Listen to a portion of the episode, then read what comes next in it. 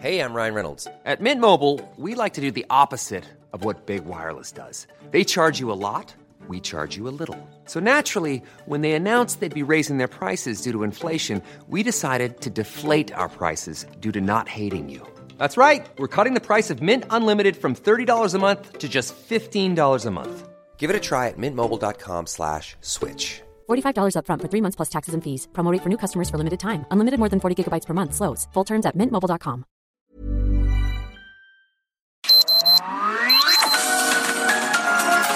Heraldo Media Group presenta Sergio Sarmiento y Lupita Juárez. Información veraz y oportuna con un toque personal y humano. Por El Heraldo Radio, donde la H suena y ahora también se escucha.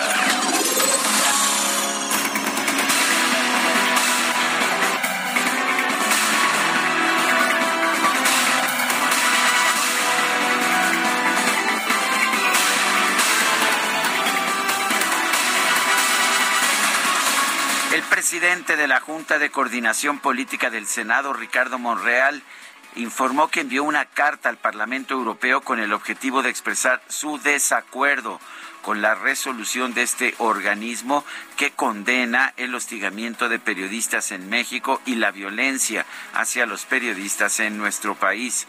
Al igual que la mayoría de quienes integran el Senado mexicano, no comparto las consideraciones vertidas en la citada resolución del Parlamento Europeo. Estoy consciente de los enormes retos que mi país enfrenta en materia de seguridad pública y de las tareas que debemos emprender para frenar la violencia en contra de periodistas. Es lo que dijo en esta carta, en la que sugirió que se lleve a cabo una reunión de alto nivel para dialogar y resolver las diferencias en el marco del respeto mutuo y la disposición para escuchar los argumentos de cada parte. Bueno, esto lo hizo en una carta con un lenguaje mucho más diplomático del lenguaje que tenía la carta del presidente de la República, Andrés Manuel López Obrador, que nos dicen, no fue realmente enviada al Parlamento Europeo, sino simple y sencillamente se quedó en el sitio de internet del gobierno de la República. Son las 7:02 a.m. Hoy es lunes 14 de marzo de 2022. ¿Cómo se está yendo el tiempo? Pero ya tan pronto, 14 de marzo. Ay, Guadalupe, ¿cómo se está yendo este año? ¿Con qué velocidad? Yo quiero invitarlo a usted a que se quede con nosotros. Va a estar muy bien informado. También podrá pasar un rato agradable, ya que siempre hacemos un esfuerzo por darle a usted el lado amable de la noticia.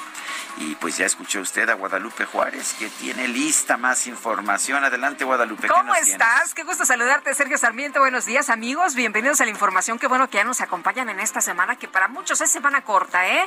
Semana corta porque es de descarga administrativa, así que el viernes no hay escuelas, por lo menos las primarias y las secundarias. Y luego se te junta con el 21 de marzo, pues está todo dar, así que, bueno, dice una persona del auditorio, ya no tengo chavos, así que para mí no aplica, puro adulto trabajador, nos aplica el lunes, que tengan excelente semana, pues igualmente Les Olivares.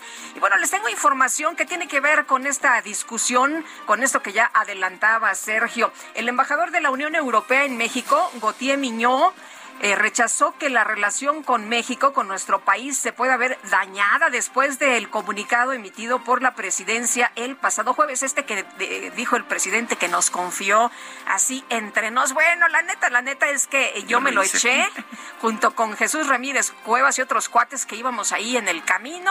Ahí en el caminito nos lo redactamos.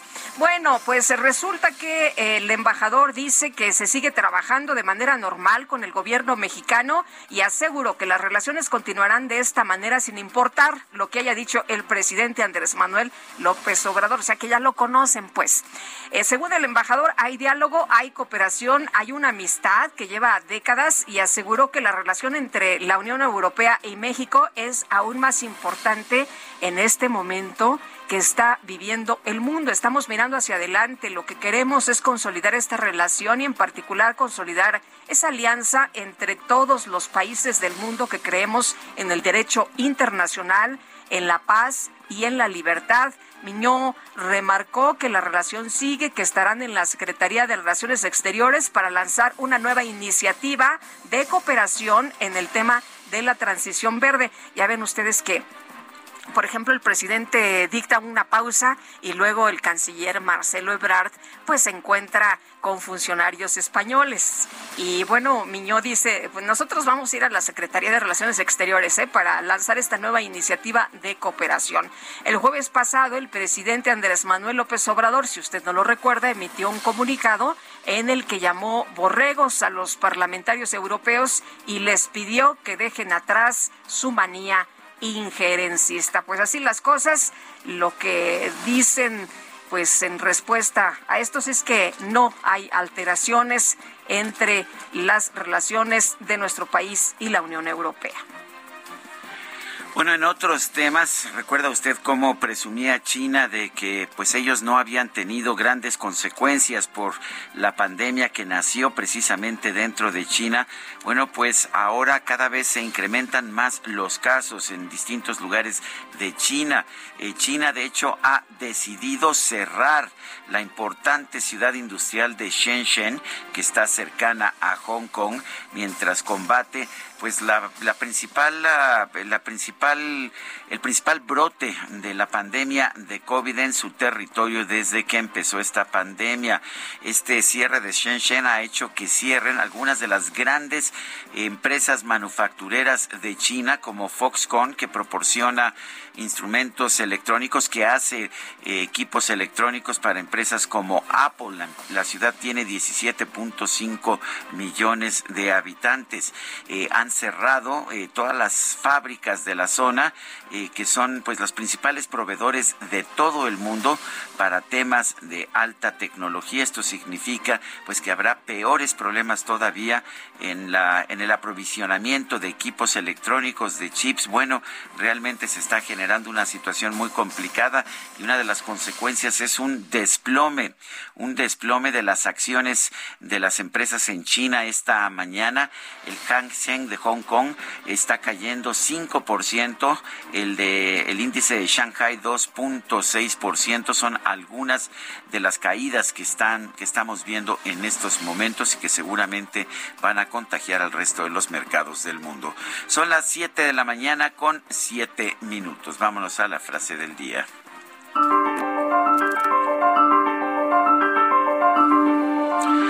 ¿Por qué deberíamos impedir que se case una pareja que se ama solo por ser gay? Yvette Cooper, quien fue ministra allá en el gobierno del Reino Unido.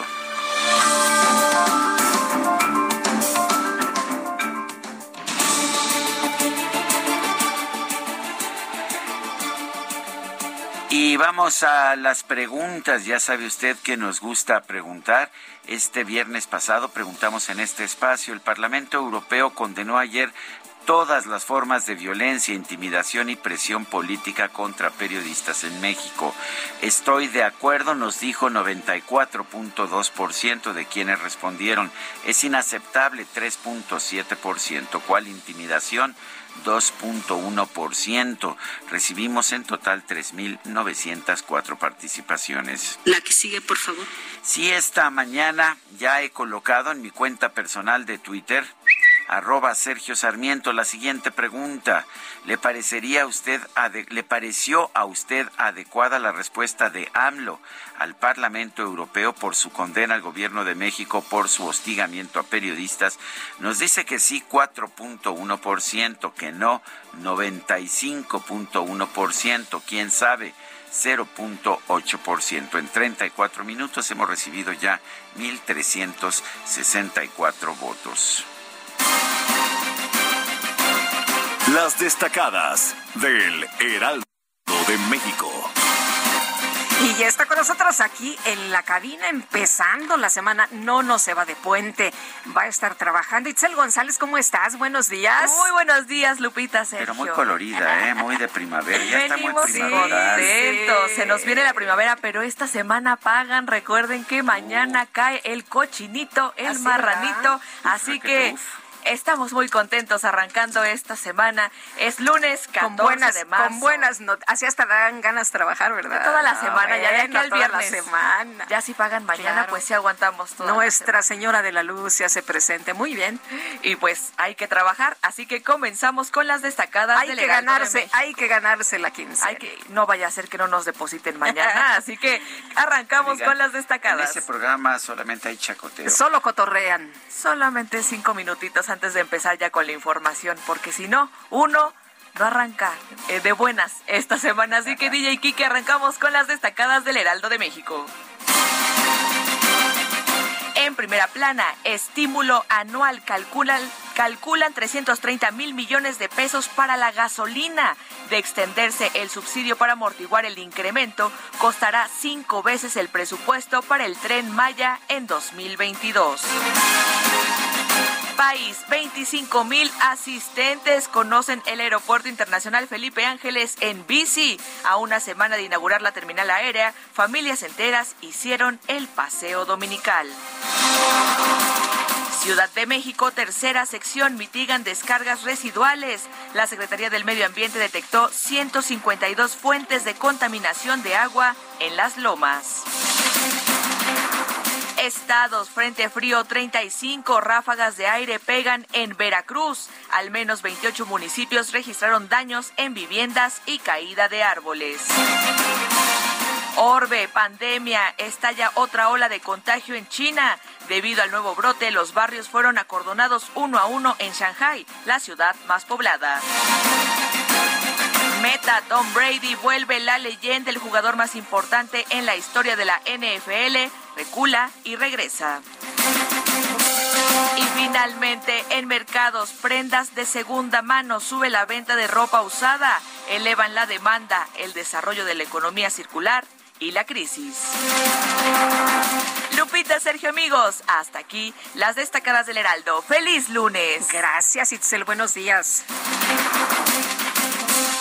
7:11 a.m. Vamos a un resumen de la información más importante de este lunes 14 de marzo de 2022. En un comunicado, los gobernadores de Morena y sus aliados expresaron su respaldo a la respuesta del presidente López Obrador ante la resolución del Parlamento Europeo en la que pide garantizar la seguridad de los periodistas en México. Los gobernadores morenistas denunciaron que el interés real de los legisladores europeos es desvirtuar la reforma eléctrica del Ejecutivo. En una carta, 32 senadores de Morena deploraron que el Parlamento Europeo emita juicios que condenan al gobierno mexicano de manera, dice, desinformada y también distorsionada. Denunciaron que los eurodiputados se alinearon con la campaña política en contra del actual gobierno federal. El Grupo Plural del Senado envió una carta al Parlamento Europeo para proponer que el premio Sájarov que otorga este organismo sea entregado a los periodistas y medios de comunicación atacados por el presidente López Obrador. El presidente de la Junta de Coordinación Política del Senado, Ricardo Monreal, emitió una carta dirigida a Roberta Metsola, presidenta del Parlamento Europeo, en la que propone realizar una reunión de alto nivel para abordar el tema de la seguridad de los periodistas en México. La eurodiputada española Inmaculada Rodríguez Piñero consideró que la respuesta del presidente López Obrador fue desafortunada y poco adecuada. Además, aseguró que sus referencias a la guerra en Ucrania estuvieron fuera de lugar. Y a través de Twitter, el embajador de la Unión Europea en México, Gautier Mignot, agradeció los mensajes de apoyo que ha recibido luego de que el presidente López Obrador llamó borregos a los integrantes del Parlamento Europeo. La Casa Blanca informó que el secretario de Seguridad de los Estados Unidos, Alejandro Mayorkas, va a viajar este lunes a la Ciudad de México para abordar con las autoridades de nuestro país distintos temas relacionados con la seguridad. En una carta, el presidente de Argentina, Alberto Fernández, propuso a su homólogo de México, Andrés Manuel López Obrador, apoyar la candidatura del expresidente de Brasil, Luis Ignacio Lula da Silva, para conformar un eje de naciones a favor de la democracia y la distribución justa de los recursos. Pero hasta donde me acuerdo, el presidente López Obrador dice que no hay que meterse, ¿no? Que no hay que ser injerencista. Eso dice. O por lo menos no cuando se trata de otros países que tienen opiniones sobre México. Bueno, por otro lado, el presidente Alberto Fernández, el presidente de Argentina, le pidió al presidente López Obrador hacer una excepción en su política de no salir del país para realizar una visita a Argentina. No, bueno, sí, va a andar de gira, ¿no? Se va a ir a Cuba y no sé a cuántos lados más. O sea que sí, yo creo que sí se podría ir, echar una vuelta por allá. El Instituto Nacional Electoral informó que hasta el momento ha recibido 80 quejas por presuntas violaciones de actores políticos a la veda de la consulta de revocación de mandato, por lo que la Comisión de Quejas del organismo ha emitido 12 medidas cautelares. Fíjate que esta mañana, bajando por Constituyentes, vi un espectacular, ¿eh? Porque ¿ah, sí? Aparte, no creas que es de esos que nada más tienen ahí el pegote, no, de estos que, pues, que están iluminaditos y toda la cosa, ya sabes, invitando a, pues, este ejercicio del 10 de abril. El consejero presidente del INE, Lorenzo Córdoba, calificó como lamentable que a 4 semanas de la consulta de revocación de mandato, algunos actores políticos se empeñan en violar sistemáticamente las leyes del modelo de comunicación política. Sin embargo, hemos detectado que, lamentablemente, algunos actores políticos se empeñan en violar sistemáticamente las leyes del modelo de comunicación política que las y los legisladores, nadie más, aprobaron, cuyas reglas fueron incorporadas precisamente para este proceso, tanto en la Constitución como en la Ley Federal de la materia. El INE ha atendido hasta ahora más de 80 quejas en contra de diversos actores políticos que, presuntamente, de manera ilegal, están promoviendo este proceso. Bueno, y este fin de semana el presidente López Obrador andaba de gira de trabajo por los estados de Chiapas y Tabasco para supervisar la rehabilitación de las plantas hidroeléctricas del río Grijalva y recorrer las obras de la refinería de Dos Bocas. Se está trabajando día y noche. ¿Cuándo iban a terminar? En 3 años, una refinería así, en el periodo neoliberal. Estaban pensando nada más en robar. Ahora es distinto. Este sábado se fracturó una trave de las obras de conexión para el nuevo Aeropuerto Internacional Felipe Ángeles en el tramo Lago de Guadalupe-Texcoco. Las autoridades del Estado de México confirmaron la muerte de un trabajador. Y las autoridades de Morelos confirmaron que la madrugada de este sábado fue atracada una sucursal del Banco del Bienestar en el municipio de Cuautla. Los reportes preliminares señalan que los responsables sustrajeron entre 19 y 20 millones de pesos. Trabajadoras del gobierno de Guerrero realizaron una manifestación para denunciar que por órdenes del senador con licencia Félix Salgado Macedonio, funcionarios estatales hostigan, intimidan, retienen salarios y despiden sin justificación a sus colaboradoras. El gobernador de Zacatecas, David Monreal, informó que este fin de semana se reunió con pobladores del municipio de Jerez que han sido víctimas de desplazamiento forzoso. Aseguró que va a aplicar una estrategia integral con los 3 órdenes de gobierno para que las familias puedan regresar a sus hogares. Se estima que hay alrededor en ese municipio 2,000 personas desplazadas. La Fiscalía General de Sonora informó que este fin de semana por lo menos 2 bebés resultaron heridos de bala durante distintos actos violentos ocurridos en los municipios de Cajeme y de San Luis, Río Colorado. Bueno, la Fiscalía General de la Ciudad de México confirmó la vinculación a proceso de Diego N., el segundo presunto implicado en el feminicidio de la presentadora de televisión Michelle Simón. La jefa de gobierno de la Ciudad de México, Claudia Sheinbaum, presentó una estrategia para que las cámaras del C5 vigilen que las gasolineras no suban indiscriminadamente los precios. Curioso, nos habían dicho que en México no hay controles de precios. Resulta que sí, pero pues no sé jurídicamente cuál sea la justificación. ¿Qué estamos haciendo nosotros? Yo pedí hace 5 que nos ayudara con las cámaras la revisión. ¿Se acuerdan cuando fue al mero principio, cuando entramos en enero del 19 de febrero, cuando fue el tema del huachicol, que se hizo el control, entonces diseñamos un esquema para ver el desabasto de gasolina en algunas gasolineras o en las gasolineras cuando tuvimos este problema en todo el país y en particular en la ciudad, y ese sistema está vigente. Entonces no es a todas, pero sí nos van a estar pasando y vamos a estar subiendo la información de cuáles son las gasolineras que tienen más y menos precios a través del C5. No, yo la verdad prefiero que el C5 cuide la seguridad, ¿no? Yo también pienso que esa es la razón de ser del C5. ¿Para qué tenemos a la Profeco? Pues sí, y yo pensaba que los consumidores siempre podrían ver los precios, distintos precios de las gasolineras y escoger las que más les conviniera. Pues sí. Sí, porque teníamos gasolina en más de 30 pesos la semana pasada. Ya fueron sancionadas, por cierto, por la Profeco. A pesar de que formalmente no existe el control de precios en nuestro país, por lo menos hasta este momento. Bueno, por otro lado, la jefa de gobierno, Claudia Sheinbaum, confirmó que en las próximas semanas se va a analizar si se elimina el uso obligatorio de mascarilla en espacios abiertos. Yo creo que en unas semanas vamos a ver si sigue disminuyendo. Yo creo que sí, porque pues nada indica, inclusive internacionalmente, otra condición, y pues ya lo estaríamos planteando a través del Consejo de Salud de la ciudad.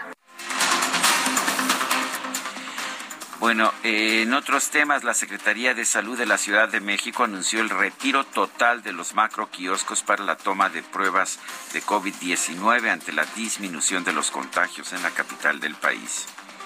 El gobierno de Francia anunció la aplicación de una cuarta dosis de la vacuna contra COVID-19 para las personas mayores de 80 años.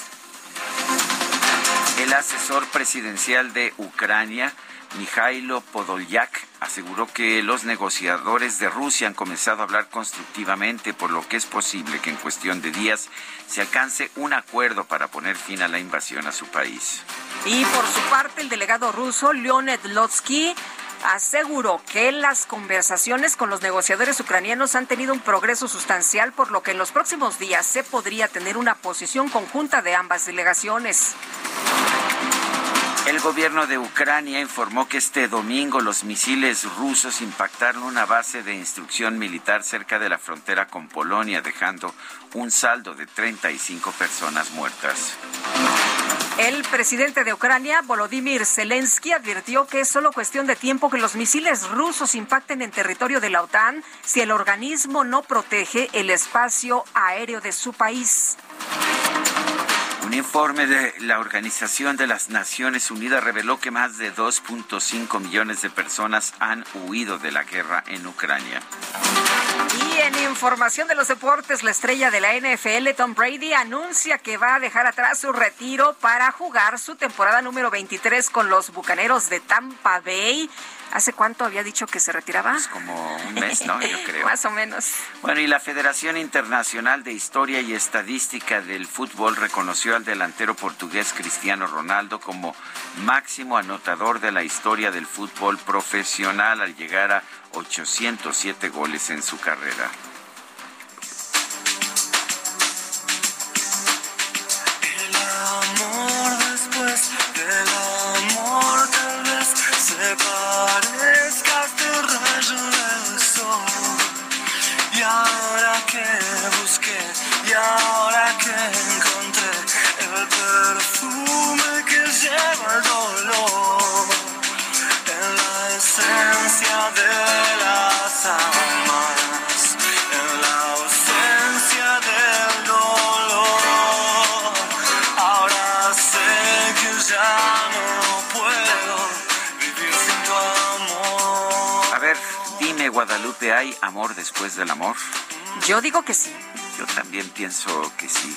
Es lo que nos dice Fito Páez en esta canción que se llama El amor después del amor.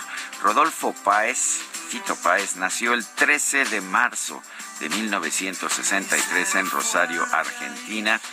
Hoy pues vamos a estar festejando su cumpleaños un día después, pero lo haremos con entusiasmo. ¿Te parece, Guadalupe? Me parece muy bien. Además tuvo un voto contundente, un voto. Y pues ya sabes tú, la multitud estaba preocupada por otros temas. Yo no sé qué estaban haciendo ayer por la noche todos. No voy a preguntar, no se preocupen. Y bueno, Angelina era la única que estaba interesada. Que estaba pendiente, que estaba al tanto. Amor, después del amor. Bueno, después del amor son las 7:24.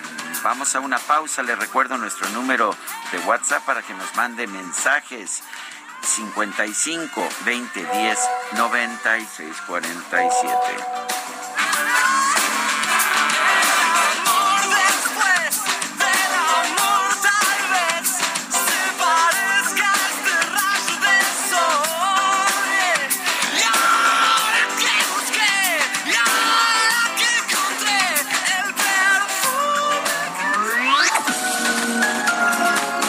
Sarmiento y Lupita Juárez quieren conocer tu opinión, tus comentarios o simplemente envía un saludo para hacer más cálida esta mañana. Envía tus mensajes al WhatsApp 5520 1096 47.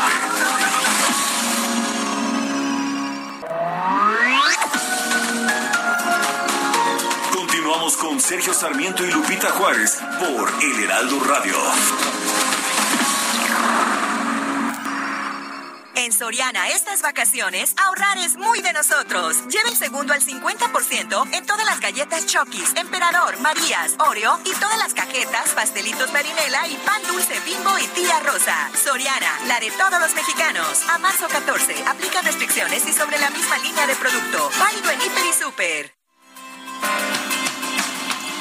Me gusta estar al lado del camino, fumando el humo mientras todo pasa. Me gusta abrir los ojos y estar vivo, tener que vérmelas con la resaca. Entonces navegar se hace preciso en barcos que se estrechen en la nada. Vivir atormentado de sentido, creo que esta sí es la parte más pesada. En tiempos donde nadie escucha a nadie, en tiempos donde todos contra todos, en tiempos egoístas y mezquinos. Seguimos escuchando música de Fito Páez. Esto se llama Al lado del camino. Declararse incompetente en todas las materias de mercado. Uy, creo que no ha cambiado mucho la cosa, ¿verdad? En tiempos egoístas y mezquinos. ¿De cuándo es esta canción? Mismas. Seguimos en las mismas. Bueno, vámonos a los mensajes. Dice Alberto Albarrán: Sergio y Lupita, Lupita Juárez, Sergio y Lupita, Sergio Sarmiento, pues ya existe la Gaso App de la Comisión Reguladora de Energía y sirve para comparar precios. Mejor que utilicen esta, pues es mejor idea. Dice otra persona: considero importante que analicen el incremento del precio del fertilizante, su relación con la producción agropecuaria y los alimentos en nuestro país. No nos pone su nombre. Efectivamente, se están disparando los precios de los fertilizantes debido a la guerra de Ucrania. Rusia, uno de los países que más producen fertilizantes y que los vende a nuestro país. Bueno, ¿y quién dice que si no estás con AMLO, estás con los otros? Todos son iguales. Y cuando han costado las vacunas, nunca. ¿Cuándo han costado las vacunas? Nunca. Se aprovechan de la desinformación. La central de abastos de Iztapalapa inundada de esta publicidad.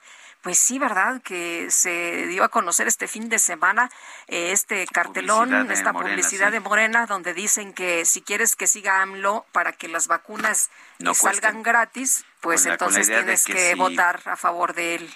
Con la idea de que si no, pues entonces ya costarían las vacunas, y siempre han sido gratis las vacunas. Pues sí, desde que nos acordamos, Sergio, de estas semanas nacionales de vacunación, se acordarán nuestros amigos, pero bueno, pues como siempre, embaucar sirve. Bueno, dice otra persona: mi nombre es Ulises Porras, por favor informen acerca de los enfrentamientos que están ocurriendo en Nuevo Laredo. Saludos, excelente inicio de semana. No tengo información, pero vamos a pedirle a nuestros corresponsales que nos la preparen. Son las 7:33 a.m. Bueno, precisamente, fíjate, esta madrugada se registró una balacera en Nuevo Laredo, Tamaulipas. Carlos Juárez ya está atento con toda la información. Adelante, Carlos. Hola, ¿qué tal, Sergio? Lupita, muy buenos días, un gusto saludarlos. Bueno, así es. A quien está preguntando sobre lo que ocurrió en Nuevo Laredo, bueno, le informamos que efectivamente desde la madrugada del día de hoy se han dado enfrentamientos entre sicarios del Cártel del Noreste y elementos de la Secretaría de Seguridad Pública del Estado de Tamaulipas, así como también del Ejército Mexicano. Se presume, Sergio, Lupita, de la detención de un capo importante de esta célula criminal. Sin embargo, no se ha dado a conocer si esto es real o solamente es un rumor por parte de los mismos habitantes de este municipio. Cabe señalar que los enfrentamientos se reportaron cerca de las 2:00 a.m, incluso a través de las redes sociales verificadas del Consulado de los Estados Unidos en Tamaulipas. Se advirtió a los ciudadanos de Nuevo Laredo tener mucho cuidado sobre una situación de emergencia cerca de sus instalaciones. También se pidió por parte de lo que viene siendo el Consulado General que todas las citas que estaban programadas para el día de hoy, bueno, quedan reagendadas. Reportes preliminares indican que los enfrentamientos y bloqueos fueron resultado de una detención, sin que hasta el momento ninguna autoridad haya descartado esta versión. Las balaceras, donde se escucharon detonaciones de armas de grueso calibre, fueron reportadas en colonias como La Joya, Hidalgo, Cuartel Militar, Villas de San Miguel, entre otras cercanos a puentes internacionales. También se reportó que los enfrentamientos se escuchaban incluso desde Laredo, Texas, Estados Unidos. Incluso hay videos que constatan estas versiones. Cabe señalar que hasta el momento se habla de algunas bajas entre los que vienen siendo los criminales. Sin embargo, todavía estamos esperando la información oficial respecto a estos enfrentamientos, los cuales podrían seguir durante el día de hoy debido a que los grupos criminales están queriendo supuestamente rescatar a esta persona que fue detenida. Todas estas versiones de la detención las estamos esperando confirmar en los próximos minutos. Sin embargo, lo que sí es real es que hubo una madrugada de terror para los ciudadanos de Nuevo Laredo, Tamaulipas. Sergio, Lupita, es la información. Carlos Juárez, gracias. Gracias por esta información. Muy buenos días. Bueno, pues ahí está la información que nos pedía nuestro público sobre estas balaceras en Nuevo Laredo. Bueno, vamos con Mónica Reyes, nos tiene información. ¿Qué tal, amigos del Heraldo Radio? Muy buenos días. Con tu tarjeta de crédito o débito Citibanamex, quédate tranquilo para el pago de tu tenencia o refrendo, ya que puedes hacerlo a meses sin intereses o en una sola exhibición en sucursales Citibanamex, oficinas recaudadoras o en negocios participantes. Vigencia de la promoción al 31 de marzo de 2022. Condiciones en www.citibanamex.com/impuestos y servicios. Requisitos y CAT en www.citibanamex.com. Regresamos con ustedes, Sergio Sarmiento y Lupita Juárez. Muy buenos días, gracias. Buenos días, Mónica, gracias. Bueno, gobernadores estatales de Morena y senadores del partido cerraron filas y han rechazado la resolución del Parlamento Europeo en el que se pide garantizar la integridad de periodistas y defensores de derechos humanos en México. Por cierto, este fin de semana mataron a un defensor de derechos humanos en Chihuahua, para que tengan ese dato. Roy Campos, director de Consulta Mitofsky, qué gusto saludarte como siempre. ¿Cómo ves esta discusión? ¿Cómo ves esta situación, esta respuesta del gobierno o del presidente diciendo a los diputados, a los eurodiputados, a los integrantes de la Unión Europea que son unos borregos, en fin, estas descalificaciones? ¿Qué piensas? ¿Que es un distractor o cómo ves tú esto que hay de respuesta a temas tan sensibles como asesinatos de periodistas y de defensores de los derechos humanos? Hola, Lupita, buenos días, Sergio. A ver, vamos a desglosar. Primero, el comunicado de la Unión Europea, muy normal. Muy normal, no digo estoy preocupado y pido que lo cuiden más. Muy normal y basado en cifras y hasta ahí. La respuesta del gobierno mexicano, o más bien la respuesta del presidente López Obrador, para ponerlo claro, el fondo muy normal el fondo. Era normal que el presidente respondiera, tengo otros datos, no están informados, les voy a mandar información sobre cómo hemos involucrado. Lo mismo le había contestado a Blinken hacía tiempo. Lo raro fue la forma.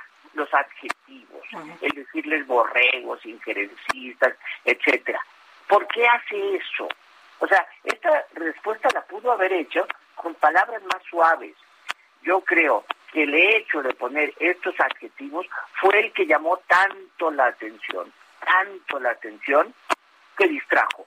Entonces sí parece un distractor y parece que lo ha logrado. Y parece que lo ha logrado, ¿por qué? Porque tiene a los críticos, no a la población, que la población puede estar hablando de otras cosas, pero los críticos distraídos, criticándole la forma en que hizo la carta. A la bancada del PAN, tienes a todo el mundo criticándole que eso no habla bien de México, y creo que al presidente le importa muy poco eso. Creo que llamó la atención las palabras que utilizó.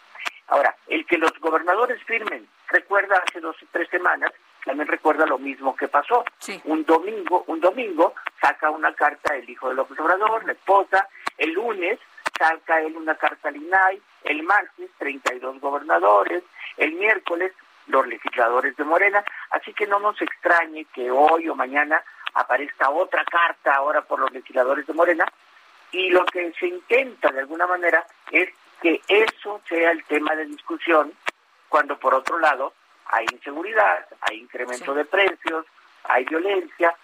Yo creo que sí es un distractor. ¿Este tipo de lenguaje le gana popularidad al presidente López Obrador entre sus votantes? No, yo creo que no le gana popularidad, pero tampoco la pierde. Ese es el asunto, porque llega... O sea, esto no es un tema de discusión del que va en un camión y esperando que no lo asalten. Ese no es el tema de discusión. El tema de discusión sí es la inseguridad, ese sí es un tema.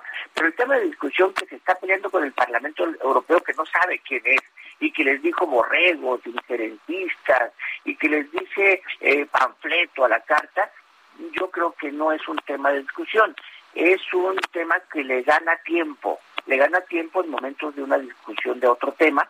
¿Por qué? Porque los críticos se distraen. Ese es el tema. Los críticos que estaban en otro tema, de repente voltean a verlo y dicen, no puedes decirle estas palabras porque viola no, porque no tomaste en cuenta Marcelo Ebrard. Yo creo que no le llega ni a los que lo quieren ni a los que lo odian en la base de la población, solamente en la crítica. Roy hace unos días hablaba de nuevo, ha insistido con este tema del penacho y parece que ese tema no le pega, pero otros no. Sí, tú que todo lo sabes y tú que todo lo mides, ¿a la gente le interesa realmente este tema de la Unión Europea? Decías hace rato, pues hay otros temas, ¿no? Está la seguridad, están los precios altísimos, el tema de la inflación que nos agobia a todos, el tema de la inseguridad, entre muchos otros. O la gasolina, ¿no? La gasolina, imagínate nada más. Uh-huh. Mira, ya había intentado en estos temas internacionales. A ver, el decirle Santa Inquisición a Panamá, ¿no? El decirle a España que era injerencista y que hacía una pausa, tampoco distrajo. Penacho de Moctezuma y decirle egoísta a Austria porque no lo prestaba, tampoco distrajo. O incluso lo de Blinken, ¿no? Porque lo de Blinken puso un tuit, él dijo no estoy de acuerdo, la Casa Blanca dice pues apoyamos lo que dijo nuestro secretario de Estado, y tampoco distrajo en estos pleitos internacionales. ¿Y por qué sí distrae, a pesar de que no se está peleando con nadie? Porque no tiene una figura única o un personaje el Parlamento Europeo. ¿Por qué hoy sí distrae? Porque resulta que les dijo unas palabras que en cualquier país hubiera sido, si fuéramos un país, una potencia, casi era una declaración de guerra. Pero no, somos alguien a que no nos hace mucho caso el Parlamento Europeo. Y fíjate, en plena guerra, el Parlamento Europeo en plena guerra saca este comunicado. Se da el tiempo de sacar esto. México le contesta y de allá no va a haber ninguna respuesta importante. Pues sí. De hecho, el embajador Gautier Mignot decía que pues la relación con México no se va a ver dañada, ¿no? A ellos es así, pues sin daños, hombre, sin daños. Sí, así es. No, allá casi no lo van a apelar mucho, pero aquí sí ha generado hasta críticas a Marcelo Ebrard, ¿no? El secretario de Relaciones Exteriores, y que si el avión, ¿no? Lo redactaron en el avión, no lo hubieran podido redactar en un avión comercial, era un avión militar. Todo este tipo de cosas, ¿qué necesidad tenía de hacer esto, no? Cuando él dice es que teníamos que defender nuestra postura y no vamos a aguantar las críticas o las ofensas, pues sí, pero el lenguaje no es el fondo del mensaje, era entendible. El presidente López Obrador va a reaccionar así, igualito, ante cualquier crítica que le hagan de ese tipo. Pero el lenguaje es el que llamó la atención. Bueno, pues entonces vemos a un presidente que está tomando temas para colocarse en la agenda, a pesar de que la gente está preocupada por otras cosas. Totalmente. Está tratando de distraer la crítica. No puede distraer la conversación ciudadana. Esa no la puedes distraer. La conversación ciudadana está en lo que le preocupa el día a día, en la inseguridad, en la economía o en la incertidumbre, porque muchas noticias sobre la guerra de Ucrania, muchas noticias, lo que terminan generando es una incertidumbre, no de morir, sino de que va a subir, va a haber carestía, va a haber inflación. No es que le esté viendo, pero le genera cierta incertidumbre y cierto estrés. Y una forma de distraer, pero tenemos a un presidente que está peleándose por México. Tampoco le ha llevado subir la popularidad, ¿eh? Realmente cuando encuentras un enemigo externo, lo que buscas también es subir la popularidad llamando al nacionalismo. Aquí no, porque realmente este enemigo externo tampoco es alguien odiado o alguien que tenga una cara contra quien pelearnos. No, yo creo que más bien lo que intenta es distraer la crítica, distraer el crítico diario, el comentario, la mesa de análisis. Esa sí la distrae. Muy bien, pues Roy, como siempre, agradecemos mucho que puedas platicar con nosotros. Muy buenos días. Buenos días, Lupita. Hasta luego. Yo les quiero recomendar la columna de Marta Anaya. Es el alajero que se publica hoy en el periódico El Heraldo y se titula Entre dos agendas y el resuélvanlo ustedes. Los casos de España y del Parlamento Europeo exhiben posiciones contradictorias entre Presidencia de la República y la Cancillería y dentro de Morena misma. Vale la pena, ¿eh? Así que échenle un ojillo. La encuesta de opinión pública, marketing e imagen revela que si hoy fueran las elecciones en los 6 estados que renovarán gobiernos, al menos 3 mujeres ocuparían la titularidad del Poder Ejecutivo en sus entidades. Alberto Pérez es socio director de Opinión Pública, Marketing e Imagen. Alberto, gracias por tomar nuestra llamada. Cuéntanos, ¿qué es lo que nos sugieren? ¿Qué resultados nos señalan las encuestas? Vamos primero con una mención comercial y regresamos a esta entrevista. En Soriana siempre te llevas más. Lleva el segundo al 50% de descuento en todos los higiénicos Suabel, detergentes Persil y Viva y alimento seco para perro ganador Top Choice y Mainstay. Soriana, la de todos los mexicanos. A marzo 14, aplican restricciones y sobre la misma línea de producto. Válido en Hiper y Super. Ruta 2022. Vamos con Alberto Pérez, socio director de Opinión Pública, Marketing e Imagen. Alberto, pues ¿qué nos dicen las encuestas? ¿Qué pasará en las próximas elecciones o qué pasaría si hoy se llevaran a cabo las elecciones? Muy buenos días, Lupita y Sergio. Gracias. Hola, ¿qué tal? A tu auditorio. Pues tenemos aquí que rumbo a las elecciones de este domingo 5 de junio, las campañas aún no empiezan, sin embargo ya quedando 3 semanas de veda electoral, que solamente lo que le queda a marzo, y legalmente las campañas, el llamado pidiendo el voto hasta abril y mayo, hay 4 estados con una ventaja holgada de doble dígito para el partido Morena, hay 1 en empate técnico, muy reñida la elección ahí dentro del margen de error de la encuesta, y 1 con ventaja sólida, también de doble dígito, para la alianza opositora del PAN, PRI y el PRD. Entonces, si quieres, le entramos a los números. Vamos a entrarle. Sí, vamos entrándole. Oaxaca es donde más ventaja hay para Salomón Jara, el candidato de Morena, con 43.9%, contra 20.7% que tiene el candidato Alejandro Avilés, de la coalición opositora. Es una ventaja de más 23.2%. Creo tendría que ocurrir ahí una hecatombe política para que el sentido de esa elección cambie. En el estado de Tamaulipas, el candidato Américo Villarreal tiene 44.8% contra 31.4% del candidato César Verástegui. Es una ventaja también todavía muy significativa de 13.4%. En el estado de Hidalgo, el candidato Julio Menchaca tiene 46.1% contra 34% de Carolina Villano. Es una ventaja de 12.1%. En este estado, con respecto a la medición de hace un mes, prácticamente no se movieron las cifras, solo 4 décimas, que ganó, se decantaron a favor de Villano, pero pues prácticamente los indecisos, la mitad ya se decantaron. Entonces es también difícil que cambie el sentido de esta elección. En el estado de Quintana Roo, Mara Lezama tiene 33.5% contra 23.2% de Laura Fernández. Hay una diferencia también de doble dígito con 10.3% de diferencia. Ahí es interesante todo el reacomodo después de que Movimiento Ciudadano, que iba en segundo lugar hace un mes, perdió el segundo lugar cerca de casi 7 puntos porcentuales, y Fernández, la candidata de la coalición, ganó 10 puntos y se repartió solamente 5.1 puntos Mara Lezama. Queda un tercio del electorado por decidirse. Pero bueno, ahí también se emparejó un poco, aunque sigue siendo una ventaja considerable. Alberto, ¿está pesando más el partido o está pesando más el candidato? Porque había datos de Morena o del PAN o de Movimiento Ciudadano sin candidato y daba unos números y con candidato da otros. ¿Tú cómo ves esto? Nosotros creemos que la mayoría de los electores deciden en función de las expectativas y las problemáticas locales. Son elecciones locales, estatales. En estados como el último que mencioné, además, Quintana Roo, también hay elecciones para el Congreso local, que 25 distritos que concurren con la elección para gobernador.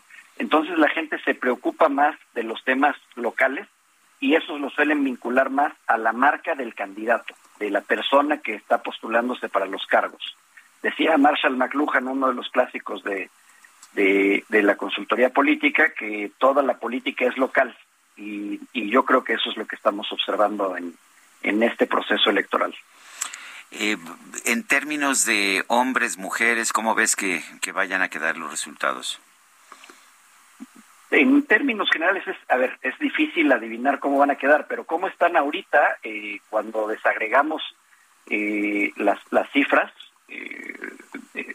están más o menos parejos. No hay mayor diferencia en ninguno de las 6 entidades que estamos midiendo de la mano del Heraldo de México para la ruta 2022, repitiendo un ejercicio similar al del año pasado, que por cierto, Sergio, destacar que se honró la confianza del público del Heraldo de México en el ejercicio del año pasado de 15 elecciones estatales, opinión pública, marketing e imagen. Acertamos en 13 ganadores de los mismos que se informaron con ventaja días antes de las elecciones, y solamente en 2 elecciones, en la de Baja California Sur y Chihuahua, no fue así, pero dentro del margen de error. Esto se traduce en mucha certidumbre para el público del Heraldo de México. Entonces, si quieres, continuamos, nada más terminamos con Durango y Aguascalientes y alguna otra pregunta. Sí, adelante, continúa. Mira, en Durango está poniéndose muy interesante la elección. Fíjate que ya están dentro del margen de error que entre encuestadores le decimos empate técnico, porque Marina Vitela tiene una intención de voto de 41.8% por el lado de Morena, contra 39.6% de Esteban Villegas. Solo es una ventaja de más 2.2%.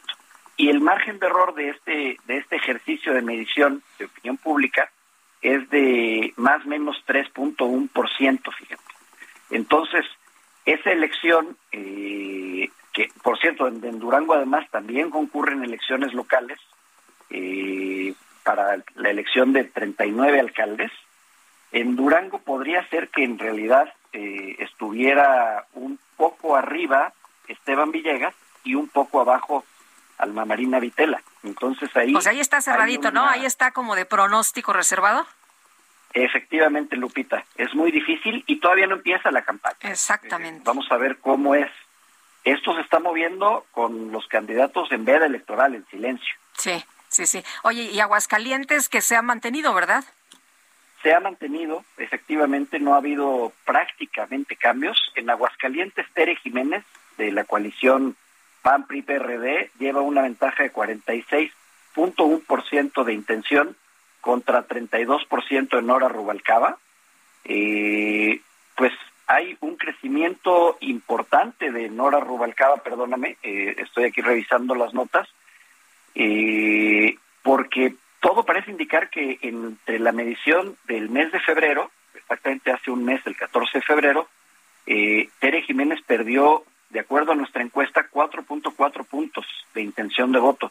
Parecería que algo no está funcionando internamente en el equipo, en el posicionamiento de la marca Tere Jiménez, de la marca coalición PAN-PRI-PRD, o me atrevo a especular que el factor cohesión ahí, acordémonos que hubo una división interna importante que supuestamente había cicatrizado.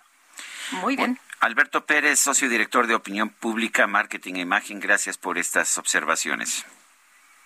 A ustedes, Lupita y Sergio, que tengan buena semana. Igual para ti, buenos días. 7:54. En Soriana siempre te llevas más. Tintes Colestone, Head and Shoulders de 375 mililitros y cremas corporales Nivea de 400 mililitros, 2 por 88 pesos. Y lleva el segundo al 50% en desodorantes en aerosol Axe, Rexona y Dove. Soriana, la de todos los mexicanos. A marzo 14, aplican restricciones. Válido en Hiper y Super.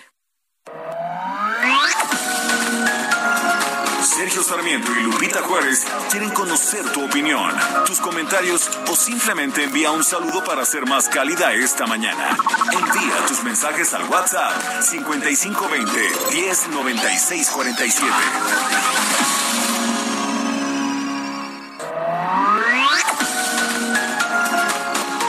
Continuamos con Sergio Sarmiento y Lupita Juárez por El Heraldo Radio.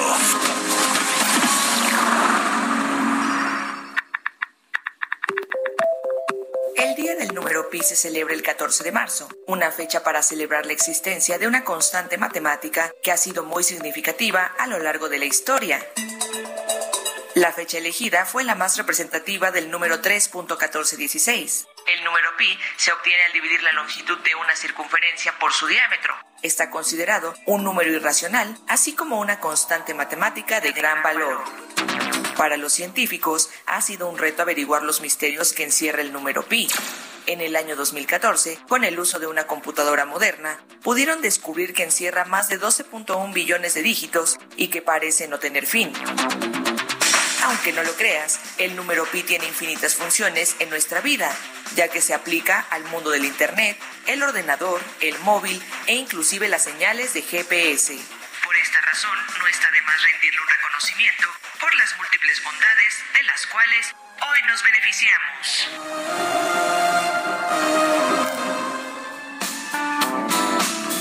Hay una lágrima en el fondo del río de los desesperados.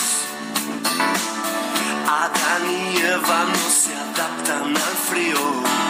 Llueve sobre mojado. Bla, bla, bla, bla, bla, bla, bla. Ya no sabe a pecado. Bla, bla, bla, bla, bla, bla, bla. Llueve sobre mojado. Al asesino de la cola del dinero, el padrino 2 le ha decepcionado. En esta canción Fito Páez canta con Joaquín Sabina. Estamos escuchando precisamente esta voz tan distintiva del cantante español Joaquín Sabina. Llueve sobre mojado. Estamos festejando a Fito Páez un día después de su cumpleaños. Qué bonita música, qué bonitas canciones eligieron esta mañana. La Angelina que... pues fue quien escogió la música, ella, ¿verdad? Es toda, culpa o sea, de cualquier queja, sí, una vez, remítansela a Angelina. Bueno, festejamos entonces a Fito y al número pi.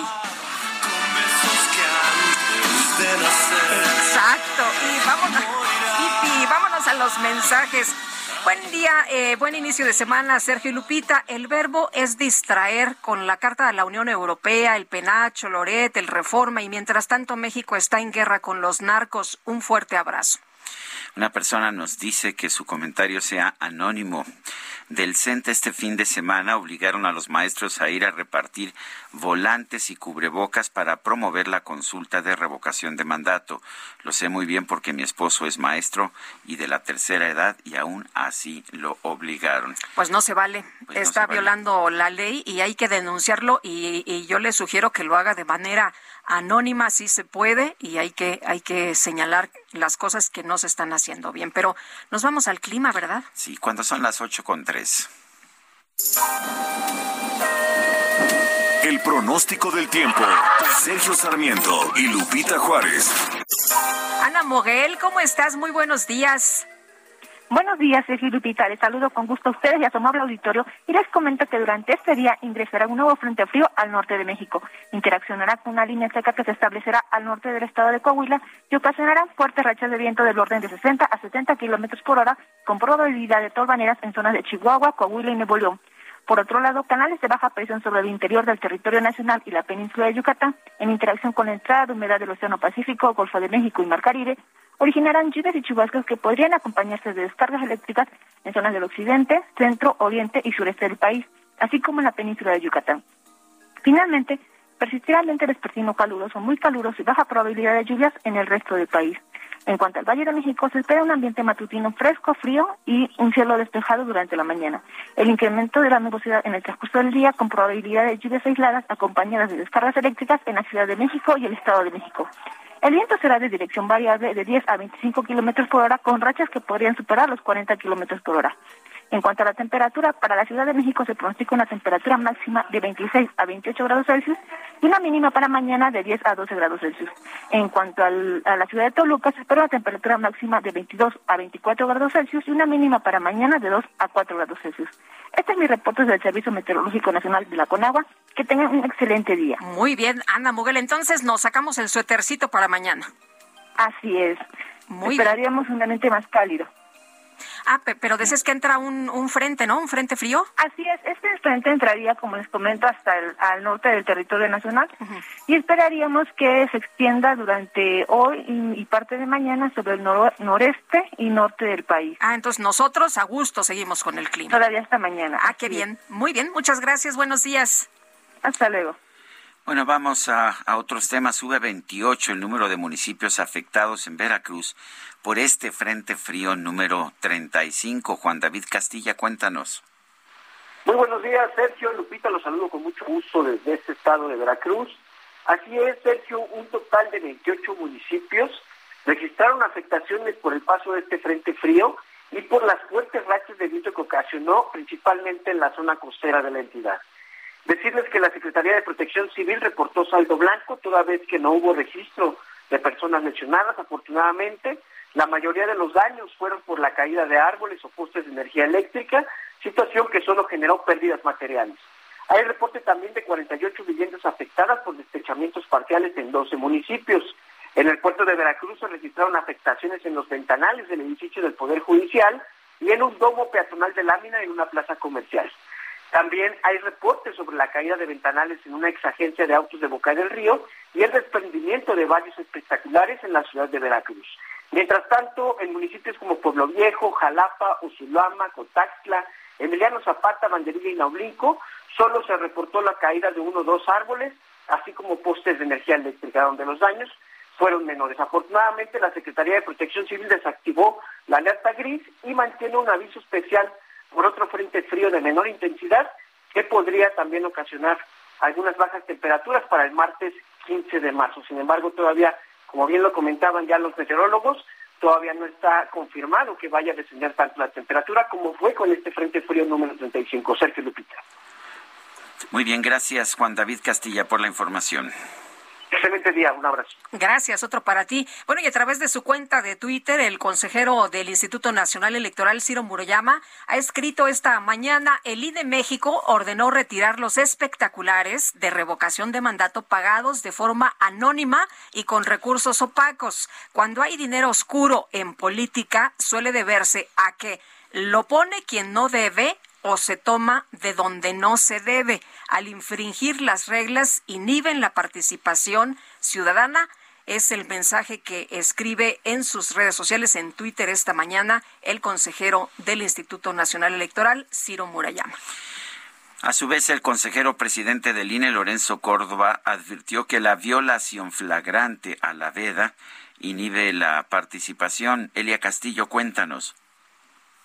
Muy buenos días, Sergio, Lupita, los saludo con gusto. Así es, el día de ayer el consejero presidente del Instituto Nacional Electoral, Lorenzo Córdoba, advirtió que la violación flagrante a la ley es una manera de inhibir la participación ciudadana en procesos democráticos, toda vez que dijo, pues la gente está cansada de trampas en procesos.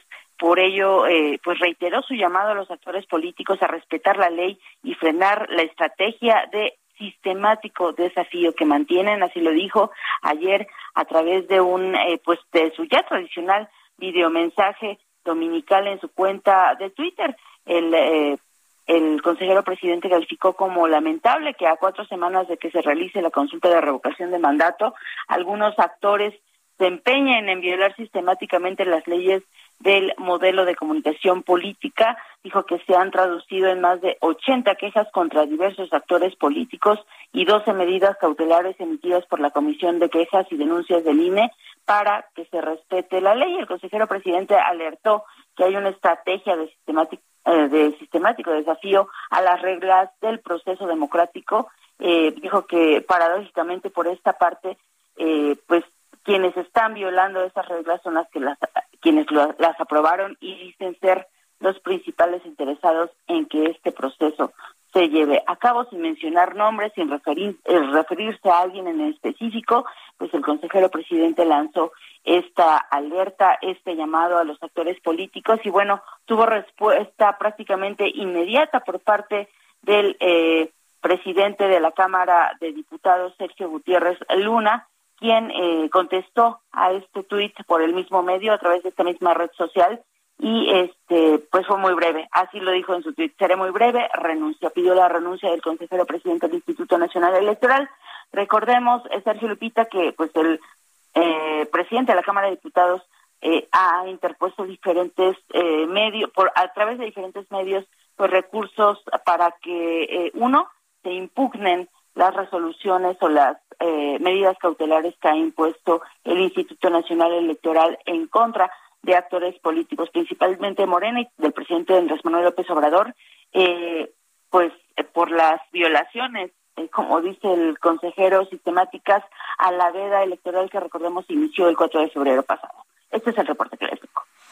Elia Castillo, muchas gracias por esta información.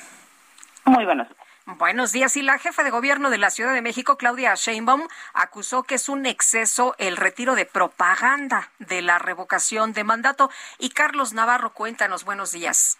Buenos días, Sergio y Lupita, les saludo con gusto a ustedes y al auditorio. Les comento que las medidas cautelares impuestas por el INE para el retiro de propaganda de la consulta de la revocación de mandato del presidente Andrés Manuel López Obrador son un exceso.